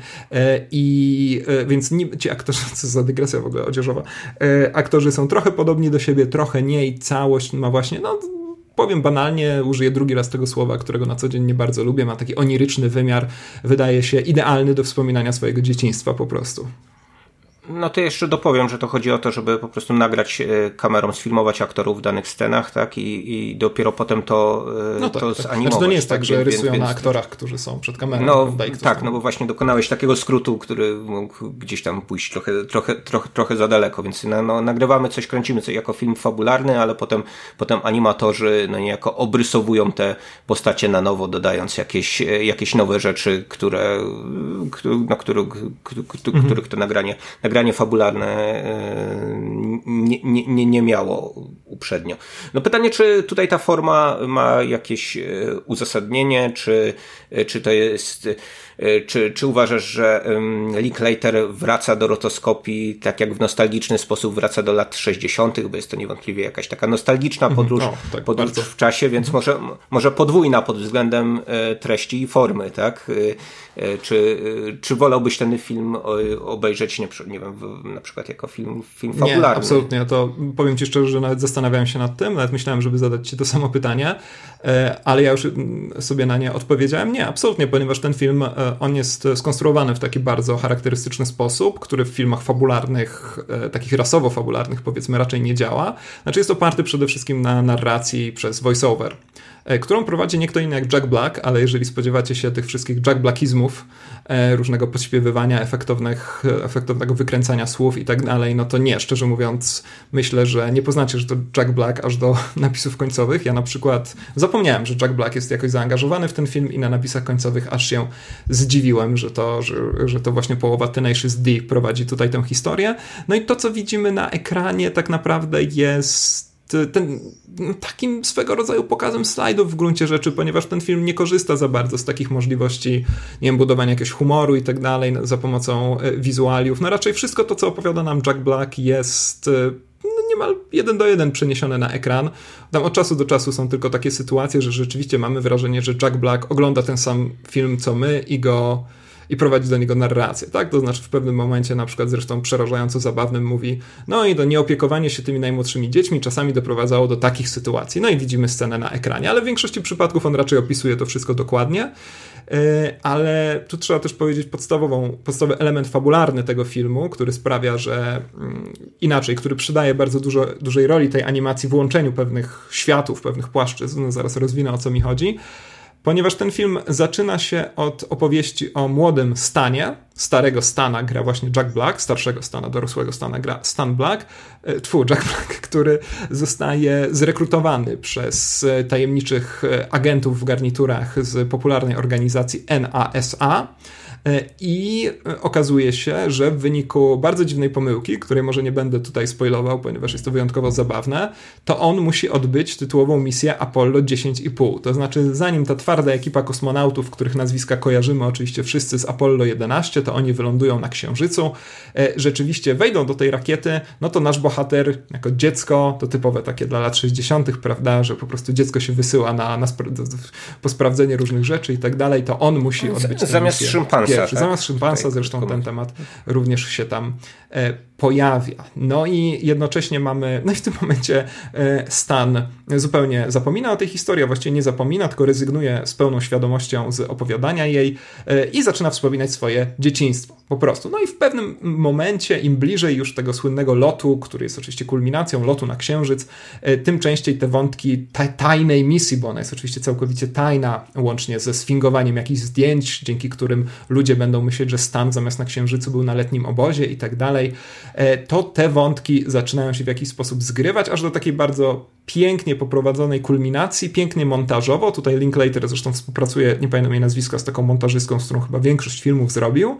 E, I, I gdyby nie animacja, no to to na pewno by bardzo mocno zgrzytało. Naprawdę. A dzięki temu, że rotoskopia sprawia, że właśnie na te, że no w gruncie rzeczy nie jesteśmy pewni, czy, czy obcujemy z faktycznymi obrazami, czy raczej bardzo mocno przetworzonymi przez świadomość czy dziecka, czy dorosłego, który wspomina swoje dzieciństwo. Efekt jest świetny. No i dodatkową zaletą tej rotoskopii jest to, że możemy oglądać animowaną Odyseję kosmiczną, prawda? Więc takie tak, dużo, tak, tutaj nawet elementów. Na, na, nawet pewne rzeczy właśnie, które są gdzieś tam zapośredniczone, tak, jakieś właśnie filmy, które, które ogląda rodzina głównego bohatera, e, no też mamy właśnie rotoskopowo. Tak, tak świetny jest ten efekt. Bardzo mi się to podoba. Podoba mi się właśnie ten fragment Odysei Kosmicznej, e, do której możemy jeszcze wrócić. E, niezwykle podoba mi się kilka takich właśnie nagrań e, z telewizji faktycznie istniejących, no nie wspominając oczywiście o nagraniach towarzyszących już samemu, samej misji Apollo 11 e, i efekt jest fenomenalny, bo wszystko właśnie nam się gdzieś tam zlewa w tej wyobraźni, wspomnieniu, cóż by to miało być, no to tak naprawdę nigdy do końca się nie dowiemy, więc świetne wykorzystanie rotoskopii odpowiadając na twoje pytanie. Okej, okay. E, dziękuję za tą obszerną Proszę. odpowiedź. Proszę. Na, na, e, to tylko dodam, na, że. Na moje pytanie. E, a propos Odysei, jeszcze mhm. chciałbym dodać, że ten film mm, ma taką scenę, z którą chyba obaj możemy się zidentyfikować. To znaczy, jest tu scena, w której bohater opowiada komuś Odyseję kosmiczną, a ten ktoś nie wytrzymuje i ucieka. Myślę, że wszyscy, wszyscy przeżyliśmy coś takiego, więc no, to naprawdę jest taki moment to, totalnej identyfikacji. No tak, są pewne filmy, których nie da się opowiedzieć, Odyseja Kosmiczna do nich y, należy, więc pewnie nigdy nie nagramy odcinka o Odysei Kosmicznej, bo no tak. wszyscy by usnęli. E, natomiast e, możemy co nieco powiedzieć sobie o właśnie tym filmie e, Linklatera, ponieważ ja czułem jakieś takie pęknięcie przez długi czas tego -hmm. filmu. Wydawało mi się, że oglądam dwa filmy, prawda, średniometrażowe, które są jakąś taką wątłą nicią ze, ze sobą zszyte. Jeden z nich obszerniejszy to byłaby właśnie ta taka opowieść pseudo-autobiograficzna. No, Linklater urodził się też w Houston w Teksasie, prawda, więc jakby jakby, e, tak jak wspomniałem, na początku lat 60., e, więc jest mniej więcej właśnie w wieku głównego e, bohatera w tym czasie, kiedy akcja się rozgrywa. Ona się rozgrywa no, w przededniu lądowania na Księżycu.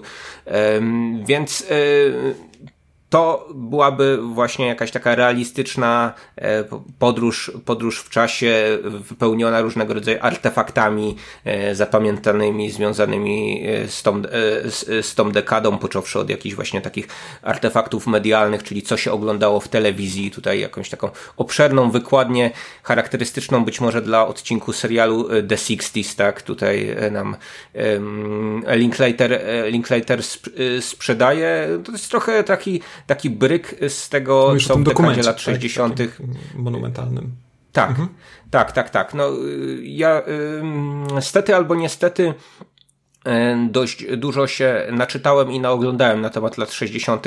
E, w kinie amerykańskim, więc to, co nam co tutaj sprzedaje e, Linklater w dużej mierze no, wydawało mi się jakieś takie, takie wtórne, ale ja mhm. jestem w stanie no, przyłożyć do tego Mm, to, że właśnie to jest, to jest po prostu coś, co, co już o latach 60. wiedziałem, tak? Oczywiście, no, nie, nie, nie, wszystko nie wiedziałem, jak się e, ko kończy film to z lat 60., prawda? Z jakimś właśnie ka ka kamiennym golemem. Tutaj bezczelnie nam Linklater spoiluje tak, niektóre tak, filmy tak, klasy tak. B czy, e, czy klasy C, no, po niektóre być może sięgnę, bo właśnie chociażby o tym filmie It nie, nie słyszałem nawet do, te, e, do, do, do tej pory, tam sięga do jakichś takich bardziej znanych rzeczy, jak kierunek księżyc mm, chociażby. Tak, I to jest tak. wszystko takie fajne, popkulturowe e, krążenie wokół, wokół tego, co się w latach 60.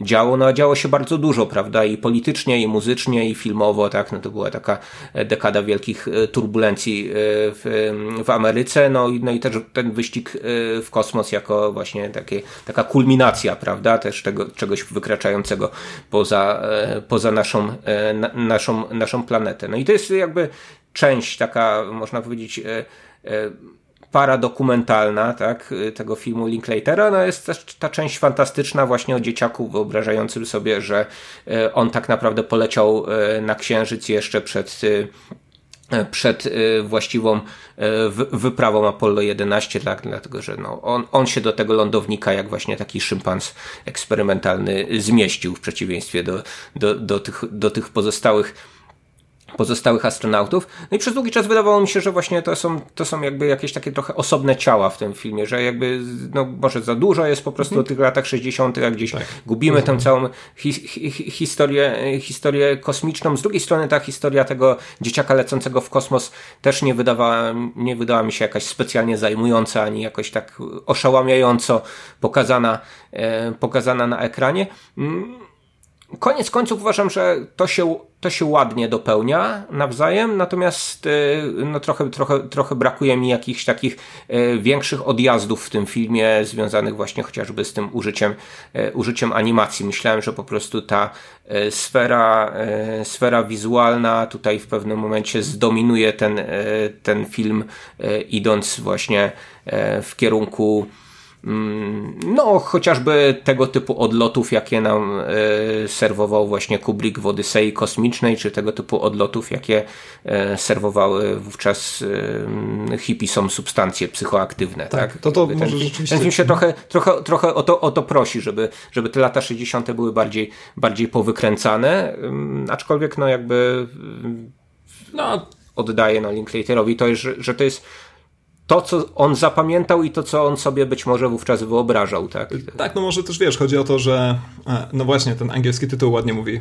o tym, że to jest Space Age, że to jest właśnie okres tych e, niesamowitych ponoć niesamowitych osiągnięć, e, że to rzeczywiście do tego dochodzi e, cała rewolucja lat 60. i tak dalej, no ale oni mieszkają w jakimś tam El Lago, tak, gdzieś pod, e, pod Houston, miasteczku, o którym sam bohater mówi, że nie ma historii, ponieważ zostało mm, przed, mm, przed chwilą wybudowane, to trochę tak jak w tych polskich miasteczkach zbudowanych wokół zakładu pracy, no to tu jest tak samo, tylko że zakładem pracy jest NASA, więc tak naprawdę to nie, oni nie mają do końca dostępu do tej całej niesamowitej wielkości, która w każdym razie według mediów dzieje się, dzieje, się wokół nich e, i to jest dla mnie niezwykle interesujące i e, tak, no często mówisz właśnie o tej nostalgii, mm, którą też pewnie można zarzucić temu filmowi. Ja wyczytałem chyba w recenzji w Guardianie takie stwierdzenie, że to jest boomer nostalgia, że to rzeczywiście jest jakiś e, facet, no właśnie urodzony na początku lat 60., tak, czyli już około 60., który gdzieś sobie wspomina, jak to drzewie bywało ale wydaje mi się, choć to nie jest do końca zasługa Linklatera, że ten film można odbierać trochę inaczej i ja go tak odbierałem. E, że no ze względu także na te wszystkie wydarzenia, które, które dzieją się wokół nas, e, że ten film jest e, fenomenalnym zapisem takich no jednak niespełnionych nadziei. E, jest fenomenalnym zapisem e, tego, jak my sobie kiedyś jako ludzkość, chociaż tak naprawdę przede wszystkim Amerykanie i to biali mężczyźni głównie, e, wyobrażaliśmy, jak te, wyobrażali, jak teraz mogą zmienić świat i jak teraz będzie cudowniej. I tak naprawdę no my w 2022 roku w kwietniu oglądając ten film, no możemy tylko tak z rozczarowaniem parsknąć po prostu. No, dla mnie takim głębokim, przygnębiającym fragmentem jest ten właśnie opowiadający o zagrożeniu atomowym, o zimnej wojnie. Bo pamiętam kilka tygodni temu rozmawiałem, mm, grube kilka tygodni temu rozmawiałem z jednym z moich e, byłych już w tym momencie studentów, e, który właśnie opowiadał, że przygotowywał mm, i przygotował właściwie już jakiś czas wcześniej pracę na temat e, zagrożenia jądrowego w filmach strachu przed wojną atomową i tak dalej. No i tak rozmawialiśmy o tym, że to trochę już takie nieaktualne, prawda? Po czym no, minęło kilka tygodni od tej mojej rozmowy z nim i niespodzianka jest zupełnie inaczej. I teraz, kiedy słuchamy tego Nixona, który opowiada o tym, że teraz będzie, będzie peace and tranquility na całym świecie, no to jest to niezwykle smutne. No i też przypominał mi się, przy okazji seansu tego filmu, przypomniała mi się ta słynna okładka czasopisma MIT, nie pamiętam dokładnie, jak to czasopismo się nazywa, z Buzzem Aldrinem być może to kojarzysz, warto to sobie wygooglować. To jest e, ogromna, no, zajmująca całą okładkę, zmęczona, już stara przecież e, twarz Baza Aldrina, który no właśnie w tym filmie przecież uczestniczy oczywiście w misji Apollo 11, który mówi obiecaliście mi kolonię na Marsie, a dostałem Facebooka. I to jest troszkę, mam wrażenie, taki, no właśnie tak jak wspomniałem, zapis obietnicy niesamowitego postępu, tego, że zaraz już ujarzmimy te wszelkie wrogie siły, które hulają przeciwko nam, a które niestety przecież przynajmniej częściowo sami rozhulaliśmy.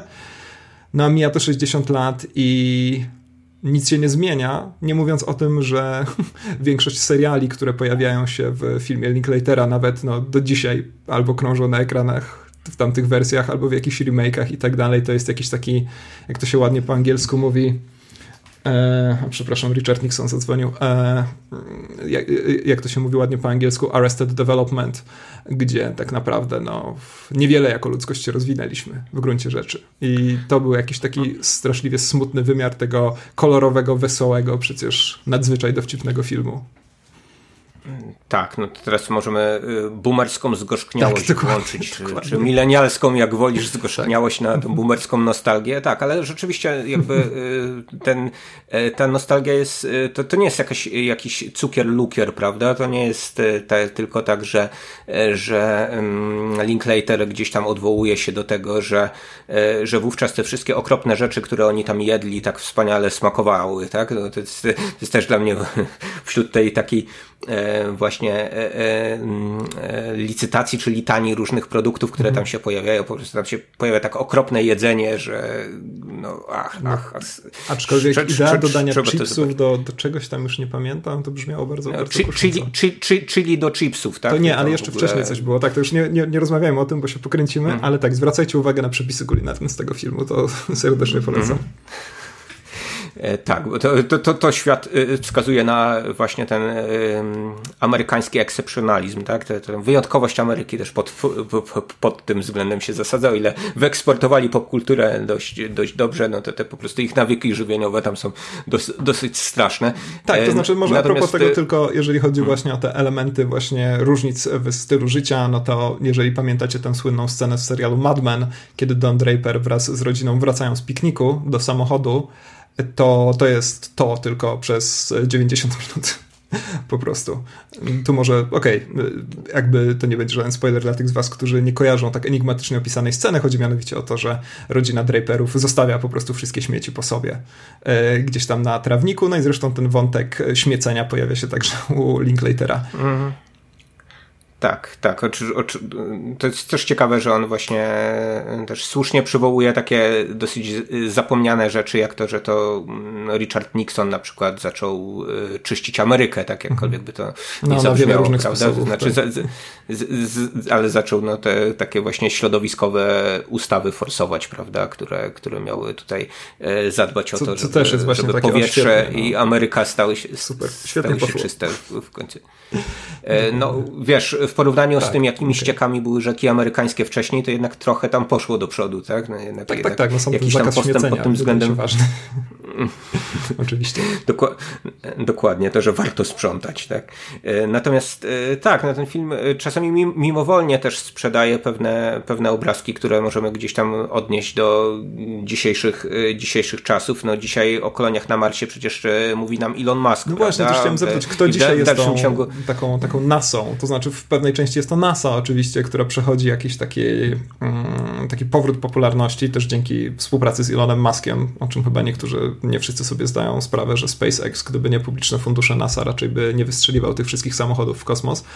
Ale tak, no właśnie dzisiaj mamy tego Ilona Maska, który z kolei wydaje mi się prowadzi zupełnie inną narrację, to znaczy on prowadzi narrację pod tytułem Nara, ja spieprzam do Marsa i wam też polecam, prawda? To nie ma nic wspólnego już tak, z uzdrowieniem świata. To już nie jest, nie jest Space, Space Age Adventure, tylko to jest um, teraz Space, Space Age Escape, tak, tak swego rodzaju, tak, dla, dla, dla, dla, dla ludzkości, więc to, to jest e, też tak, że jakby oglądając ten film możemy wyciągać pewne, pewne wnioski z tego, co się, e, co się dziś, dzisiaj dzieje, tak, to znaczy, że, że ta korporacyjność wszystkiego tak objęła nawet kosmos, prawda, który wydawał się tą taką ostateczną granicą, prawda, o której wszyscy marzyli, że tam już będzie lepiej niż, e, niż, e, niż na tej planecie. No, z drugiej strony właśnie ten atom, to, to o tym oczywiście Linklater nie mógł myśleć, kiedy przygotowywał te, ten film, bo tak, tak pojawia tak, się tam chociażby taka sen, że e, oni byli e,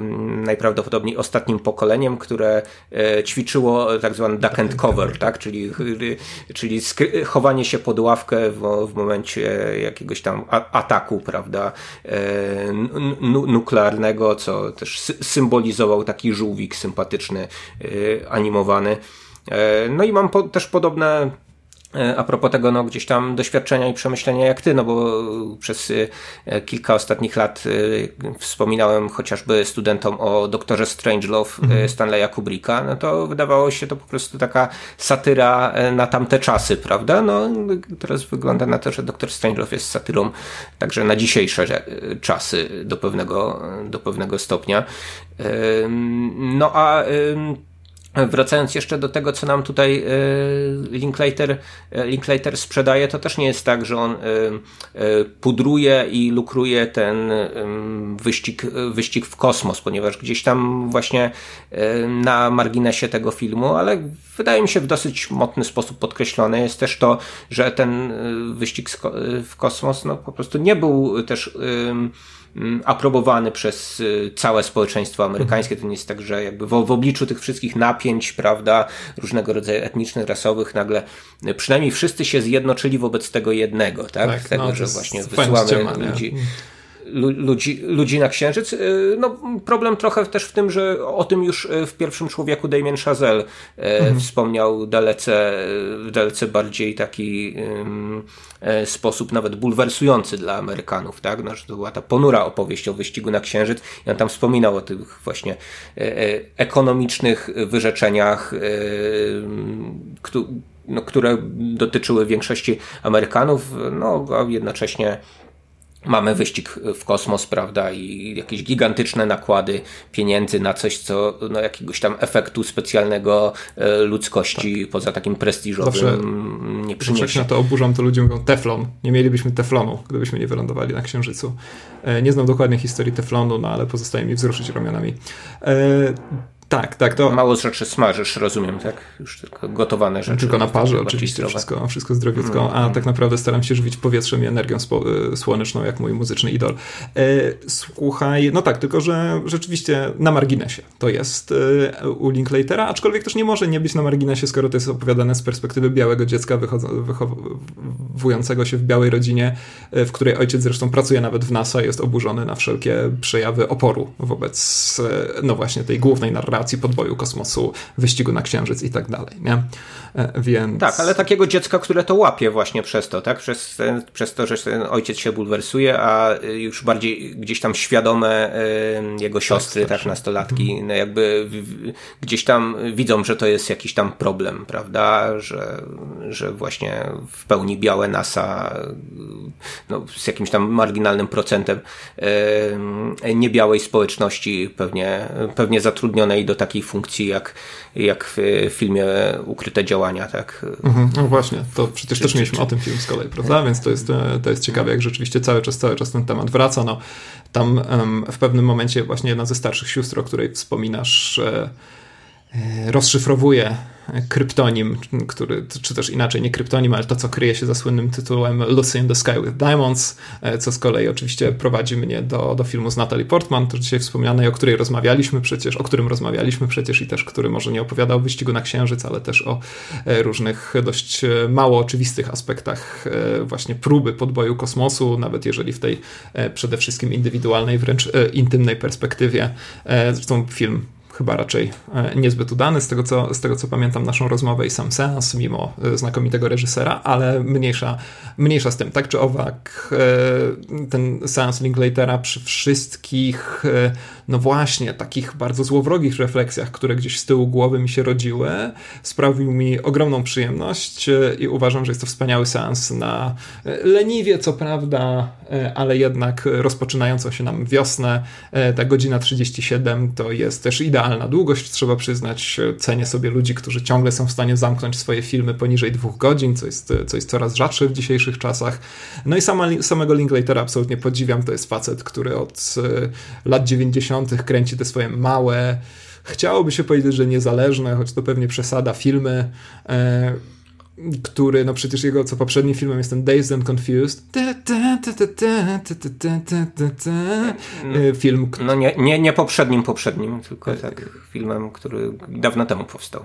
Powiedziałeś, że poprzednim. Tak, przepraszam, przepraszam. Nie myślałem teraz o Dazed and Confused, tylko rzeczywiście o tym jego poprzednim filmie i zapomniałem teraz, jak on się nazywa. Tak, no Dazed and Confused to oczywiście jeden z podstawowych. Nie, ostatni jego film to Gdzie jesteś Bernadette, więc Tak, jeszcze Gdzie jesteś Bernadette, no widzisz, musiałbym sobie otworzyć IMDb, a staram się tego nie robić w czasie naszych rozmów rozmów tylko po to, żeby dzielić się z, ze słuchaczami błędnymi informacjami, ale tak, właśnie, który gdzieś tam e, od, gdzieś tam w momencie właśnie...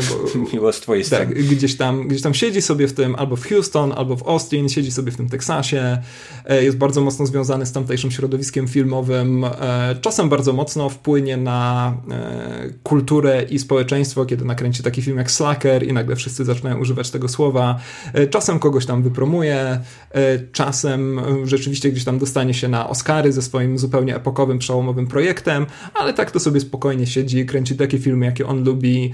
Jest to reżyser, który najprawdopodobniej, ja nie wiem, czy by się mu chciało kręcić taki film Marvela po prostu, czy, czy by się chciało gdzieś jechać do Kalifornii tam, czy, czy do Atlanty i rzeczywiście gdzieś tam ciułać te filmy męczące na, na, na green screenie, e, a zamiast tego rzeczywiście gdzieś tam konsekwentnie realizuje te swoje przeróżne, aczkolwiek połączone pewnymi wspólnymi punktami e, wizje i, I strasznie, strasznie go lubię, a sprawdzę sobie, jakim filmie myślałem przed chwilą, bo mnie to teraz męczy. No, Więc ty coś to, mów, to, a ja to, to, to sprawdź, sprawdź, a ja coś, coś dopowiem do tego, zanim y, Spoiler Master nam przerobi filmografię y, Linklatera. No to chciałem powiedzieć, że Slacker to w ogóle jego taki debiut fabularny, który się uważa za jakiś taki fundament y, kina sandansowego, prawda? Czy, tym, czy, czym to kino niezależne amerykańskie spo, spod znaku Sundance było. No, wówczas 30-letni E, Linklater ten e, film e, zrealizował, a z kolei Dazed and Confused, jedno z najciekawszych tłumaczeń w historii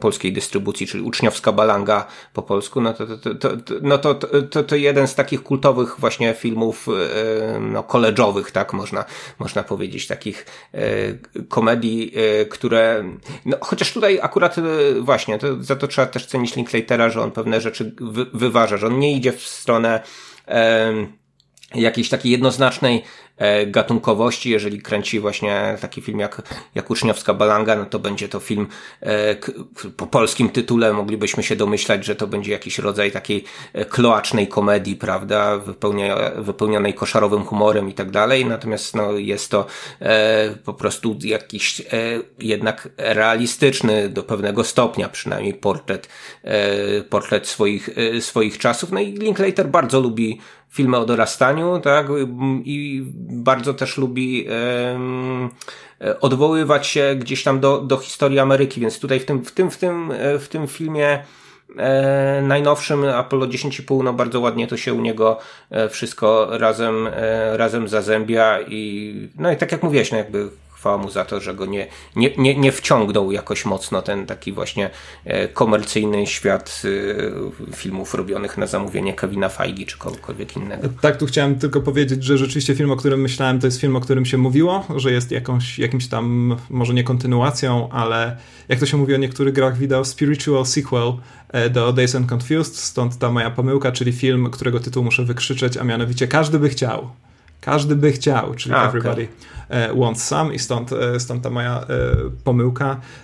No właśnie, no to też film, który według mnie no, nie jest to oczywiście arcydzieło, ale jest to kawał sympatycznego kina, które gdzieś tam zostało zupełnie zignorowane, no bo jakby Linklater może nakręcić film, którego nie zauważysz, tak jak pewnie będzie z Apollo 10,5 w wielu, w wielu przypadkach. I tutaj nasza dzielna misja, no niemal o takiej wadze jak misja na Księżyc, e, misja naszego podcastu Ścieżka Dźwiękowa, e, no a właśnie później, wcześniej e, zrobi coś takiego jak Boyhood, prawda, jednocześnie cały czas trzymając się gdzieś tam swojego etosu, tego niezależnego filmowca z Teksasu.